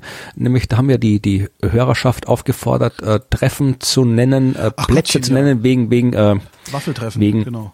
Wegen Waffel, Podcast, äh, Waffelpreis-Dingens treffen. Ja. Äh, also äh, Wien, wie gesagt, äh, ist Gesetz quasi, das, was ich vorgeschlagen habe, dass wir da diese Exkursion von der Manna-Fabrik zur Aha. Apollo, äh, Apollo, zur Otterkringer. Das ist tatsächlich gesetzt, okay, dann musst du nur das, so schnell das, wie möglich ein Datum sagen, damit ich mir da eine Reise organisieren kann. Ja, das, das müsst ihr dann, also es ist auf jeden Fall gesetzt, aber halt irgendwann im, im Frühjahr, Sommer, also das möchte ich auf jeden Fall machen und in Deutschland ja, also müssen wir was gucken. Mai, also, ne, wo das Wetter stabil wird. Ne? Genau, ja. In Deutschland müssen wir gucken, da kann man halt wirklich viele verschiedene Vorschläge. Wie sieht's denn mit deiner, mit, mit der Waffelbasis im Sauerland aus? Hast du da äh, ich glaube, Informationen? Aber Achim äh, wäre grundsätzlich bereit, da irgendwie seinen Showroom aufzumachen oder sowas. Aber da müssten wir den nochmal konkret fragen, ja. Aber weil, Arnsberg äh, wäre wohl tatsächlich auch eine Möglichkeit. Weil dann würde ich das auch auf jeden Fall in die engere Auswahl mit reinnehmen, ja. Für den Deu- fürs deutsche Treffen. Dann äh, kam äh, jemand mit, es ist halt, Deutschland ist halt groß, ist halt das, das, ist Problem, das Problem. Da kann ja. Man, ja. Also dann, dann äh, Leipzig ist mir auch sehr sympathisch. Leipzig das ist finde auch, ich auch gut, da kommt man auch gut hin. Äh, ich wollte gerade sagen, es ist auch gut aus, erreichbar. Außer aus Köln, Aachen, so der Ecke, das ist dann schon ein bisschen ja. mühsam, aber ja. Also wie gesagt, dann würde ich mal Arnsberg, Leipzig noch in die in ihre Auswahl aufnehmen und dann, ja, irgendwer, ein, ein schöner Vorschlag äh, kam äh, von, von äh, dem, dem äh, Chef des äh, Brauhauses in Norderney, mhm. Wenn du das gelesen hast, vielleicht im, im Kommentarbereich. Ja, ich, also Norderney finde ich eigentlich auch eine gute Idee. Also. Ja, es ist halt, das ist halt wieder das Gegenteil von gut erreichbar. Das stimmt, aber ja, mehr Bier für uns. Ja, also ich weiß, ich glaube, dass das, ich glaube, da würden wir dann, man, auf, man sollte auf jeden Fall nach Norderney fahren. Also das, das habe ich auch irgendwie zumindest privat vor. Mhm. Aber äh, für ein Treffen, dann, dann kommen vielleicht doch nur fünf Leute. Also äh, sollte aus irgendeinem Grund sich jetzt irgendwie hunderte Massen aufmachen nach Norderney, aufmachen wollen, dann schreibt das in die Kommentare. Mhm. Aber wie gesagt, ich, ich, ich habe auch mit dem ähm, kommuniziert, weil ich gesagt, wirklich privat mal nach Norderney will und mir dann auch das Brauhaus mhm. gerne angucke. Aber ich glaube, als, als Treffen ist es, ist es vielleicht doch nicht so der optimale. Nein, aber ich werde einfach mal, ich werde einfach mal äh, Waffelach mit dir irgendwie verknuppern, dann könnt ihr da ja mal was ausmachen, weil genau. Eventuell, ja. Aber ich würde aber irgendwie halt, äh, Leipzig in die, in die engere Auswahl nehmen. Ich finde halt Arnsberg so cool, weil da eine Waffeleisenfabrik ist. Das ja, ja, das, das, das, das finde ich auch cool. Ja, also das, Obwohl, das, ich weiß gar nicht, ob die überhaupt noch in Deutschland produzieren. Hm. Äh, ja. Ich habe, es, es gibt eine, eine Waffel, also ich habe von dieser Firma, die, die mit C fängt, die glaube ich ja, an, genau. Oder? Ja, da habe ich irgendwie, weil ich letztes für meine Mutter habe, hatte ich ein neues Waffeleisen geschenkt und ich habe halt irgendwo im Internet eins bestellt, also mir mhm. das erste, was mir da empfohlen wurde und das war genau von dort. Aber ja. Ich habe da noch nicht gewusst, dass das irgendwie hier, dass das die Verbindung ist. Ja, das habe genau, ich dann erst beim Recherchieren über Arnsberg rausgefunden. Die Verbindung ist das, genau. Mhm. Ja, also dann, dann halten wir mal Leipzig fest, halten wir Arnsberg fest und warten, was bei Arnsberg noch rauskommt. Genau. Und dann äh, gucken wir nochmal, vielleicht, vielleicht können wir noch irgendwas, vielleicht kriegen wir noch was irgendwie im Westen hin. Du bist ja auch mal irgendwie sowieso öfter vermutlich in der Ecke. Ja, Köln halt. Kann man da nochmal irgendwie was machen. In Köln war ich auch schon lange nicht, ich war erst einmal in meinem Leben in Köln. Also sagen wir mal Leipzig, äh, ganz sicher hier Ruhrpott und Arnsberg, würde ich jetzt mal so als... Ja, Ruhrgebiet ist besser, die, ja, Ruhrpott ist besser. Würde ich mal diese, diese, diese drei... drei Regionen mal festhalten und dann wieder auf Kommentare warten und dann entsprechend reagieren. Im nächsten Jahr. Es ist ja noch ein bisschen hin. Genau. Dann kommen wir zum Werbeblock, den wir genau, jetzt immer ans Ende der Sendung packen, nachdem wir so viele Beschwerden darüber gekriegt haben, dass der Werbeblock am Anfang der Sendung ist, was auch sinnvoll ist, sich darüber zu beschweren, weil jeder, der jetzt den Werbeblock nicht mehr hören will, kann ausschalten. Am Ende genau, verlosen wir ein Auto. Und ich erzähle, was... Meine dunklen Geheimnisse. Genau, nein, was nicht, aber, aber wirklich passiert ist. Ja, wie Holger Klein wirklich heißt. Genau. Nein, ähm, das mit äh, dem Werbeblock, es ist ja eigentlich kein Werbeblock, wir wollen ja nichts verscherbeln, sondern nur äh, darauf hinweisen, wo man uns äh, denn auch in echt sehen kann, sofern jemand das Bedürfnis hat, uns in echt zu sehen. Und das äh, gibt es tatsächlich vor Ende des Jahres noch ein paar Mal die Möglichkeiten, oh. denn äh, mein, abgesehen davon, dass, dass äh, gerade ich und meine Kollegenschaft von den Science Busters im, im aktuellen Fernsehen zu sehen sind, äh, mit den neuen äh, Science Busters Folgen, die wir in den letzten Wochen aufgezeichnet haben, immer dienstagabends im O R F oder sieben Tage danach äh, auf der ganzen Welt in der T V-Thek des mhm. österreichischen Fernsehens oder vermutlich auch irgendwo im Internet. Äh, wenn man sucht, findet man das vermutlich in den diversen äh, Video-Datenbanken, äh, also YouTube und so weiter. Ja. Also da kann man mich, aber auch live, wie gesagt, es gibt noch, äh, es gibt die in Wien die große Silvester Science Busters Show. Oh. Am einunddreißigsten zwölften spielen wir im Wiener Schauspielhaus die große Silvesterschau, also Jahresrückblick, Jahresausblick, alles, was sich wissenschaftlich so passiert hat, mit jede Menge, ich glaube, es gibt äh, Champagner, es gibt äh, Asteroiden wird es natürlich geben, es gibt also jede Menge Wissenschaft, und zwar dreimal. Äh, wir spielen drei Shows, fängt an um äh, fünfzehn Uhr die erste, ja, quasi so zum Vorglühen. Shows an einem zu uns. Tag. Genau. Aber immer die gleiche die, Show. Ja, sie wird schon ein bisschen was machen. Also ich wird schon immer die, es ist prinzipiell immer die gleiche, aber ich, ob jetzt Wort für Wort dasselbe sagen kann, ich Nein, nicht das versprechen. Ist aber, es lohnt aber, sich jetzt nicht dreimal hinzugehen. Also ich habe natürlich da, lohnt sich das. Ja, natürlich lohnt sich das. Ja, Nein, also es ist dreimal dieselbe Show. Natürlich, aber jetzt inhaltlich. Nein. Äh, Nein, es ist dreimal dieselbe Show, ja. Aber man kann sich im Aussuchen, ob man schon am Nachmittag hingehen will, um fünfzehn Uhr, mhm. wenn man vielleicht irgendwie mit, mit, noch mal am Abend was vorhat. Man kann irgendwie, die nächste ist um achtzehn Uhr und die dritte ist um einundzwanzig Uhr, sodass wir dann eben so um elf oder sowas fertig sind, dass man eben nach der letzten Show dann auch nochmal irgendwie in die in die Silvesterfeierlichkeiten dann starten kann. Dann aber auch im Arsch, ne? Ja, ach ja, haben wir letztlich, sind letztes Jahr auch schon aufgetreten Silvester, also das das geht schon. Also man muss jetzt nicht, ich werde jetzt nicht noch bis fünf Uhr morgens weiter feiern, aber wie gesagt, man kann, wer mit uns Silvester feiern möchte in Wien, der soll ins Schauspielhaus kommen. Tickets gibt's äh, dort und online. Äh, davor gibt's noch am neunundzwanzigsten dreißigsten die Möglichkeit, da gibt's noch unsere Weihnachtsshow, die führen wir auch nochmal im Schauspielhaus auf. Die kann man sich auch noch anschauen. Da gibt's äh, mit, mit Hund auf der Bühne und mit äh, Lebkuchen und mit Punsch. Also alles Tiere und äh, Essen und äh, alkoholische Getränke. Also das gibt's auch noch. Und äh, dann im nächsten Jahr, dann kommt dann wieder der, der neue Werbeblock. Da sind wir dann in Deutschland unterwegs mit Game of Thrones und so weiter. Ach, ach, und betrinkt euch nicht. Betrinkt euch nicht Silvester oder meinetwegen betrinkt euch, aber schaut, dass ihr möglichst früh am ersten Januar wieder nüchtern seid und äh, guckt ins Internet, denn da fliegt die Raumsonde äh, New Horizons an Ultima Thule vorbei. Cool. Da ist der, der Asteroid, dieser, der, der fernste Asteroid, den wir aus der Nähe sehen werden, äh, der äh, eben die, das nächste Ziel von New Horizons nach Pluto, das wird an, am, am, äh, in der Nacht oder am Vormittag des ersten Januar zweitausendneunzehn stattfinden. Also guckt, dass ihr feiert, aber so, dass ihr noch aufnahmefähig seid für die Wissenschaft, was prinzipiell immer eine gute Idee ist. Und jetzt wissen alle, dass es sich doch lohnt, den Werbeblock auszuhalten. Florian, schöne Weihnachten und guten Rutsch. Ebenfalls. Und das euch? War jetzt gar nicht beabsichtigt. Das ist mir spontan eingefallen. Gefallen. Für die Aufmerksamkeit.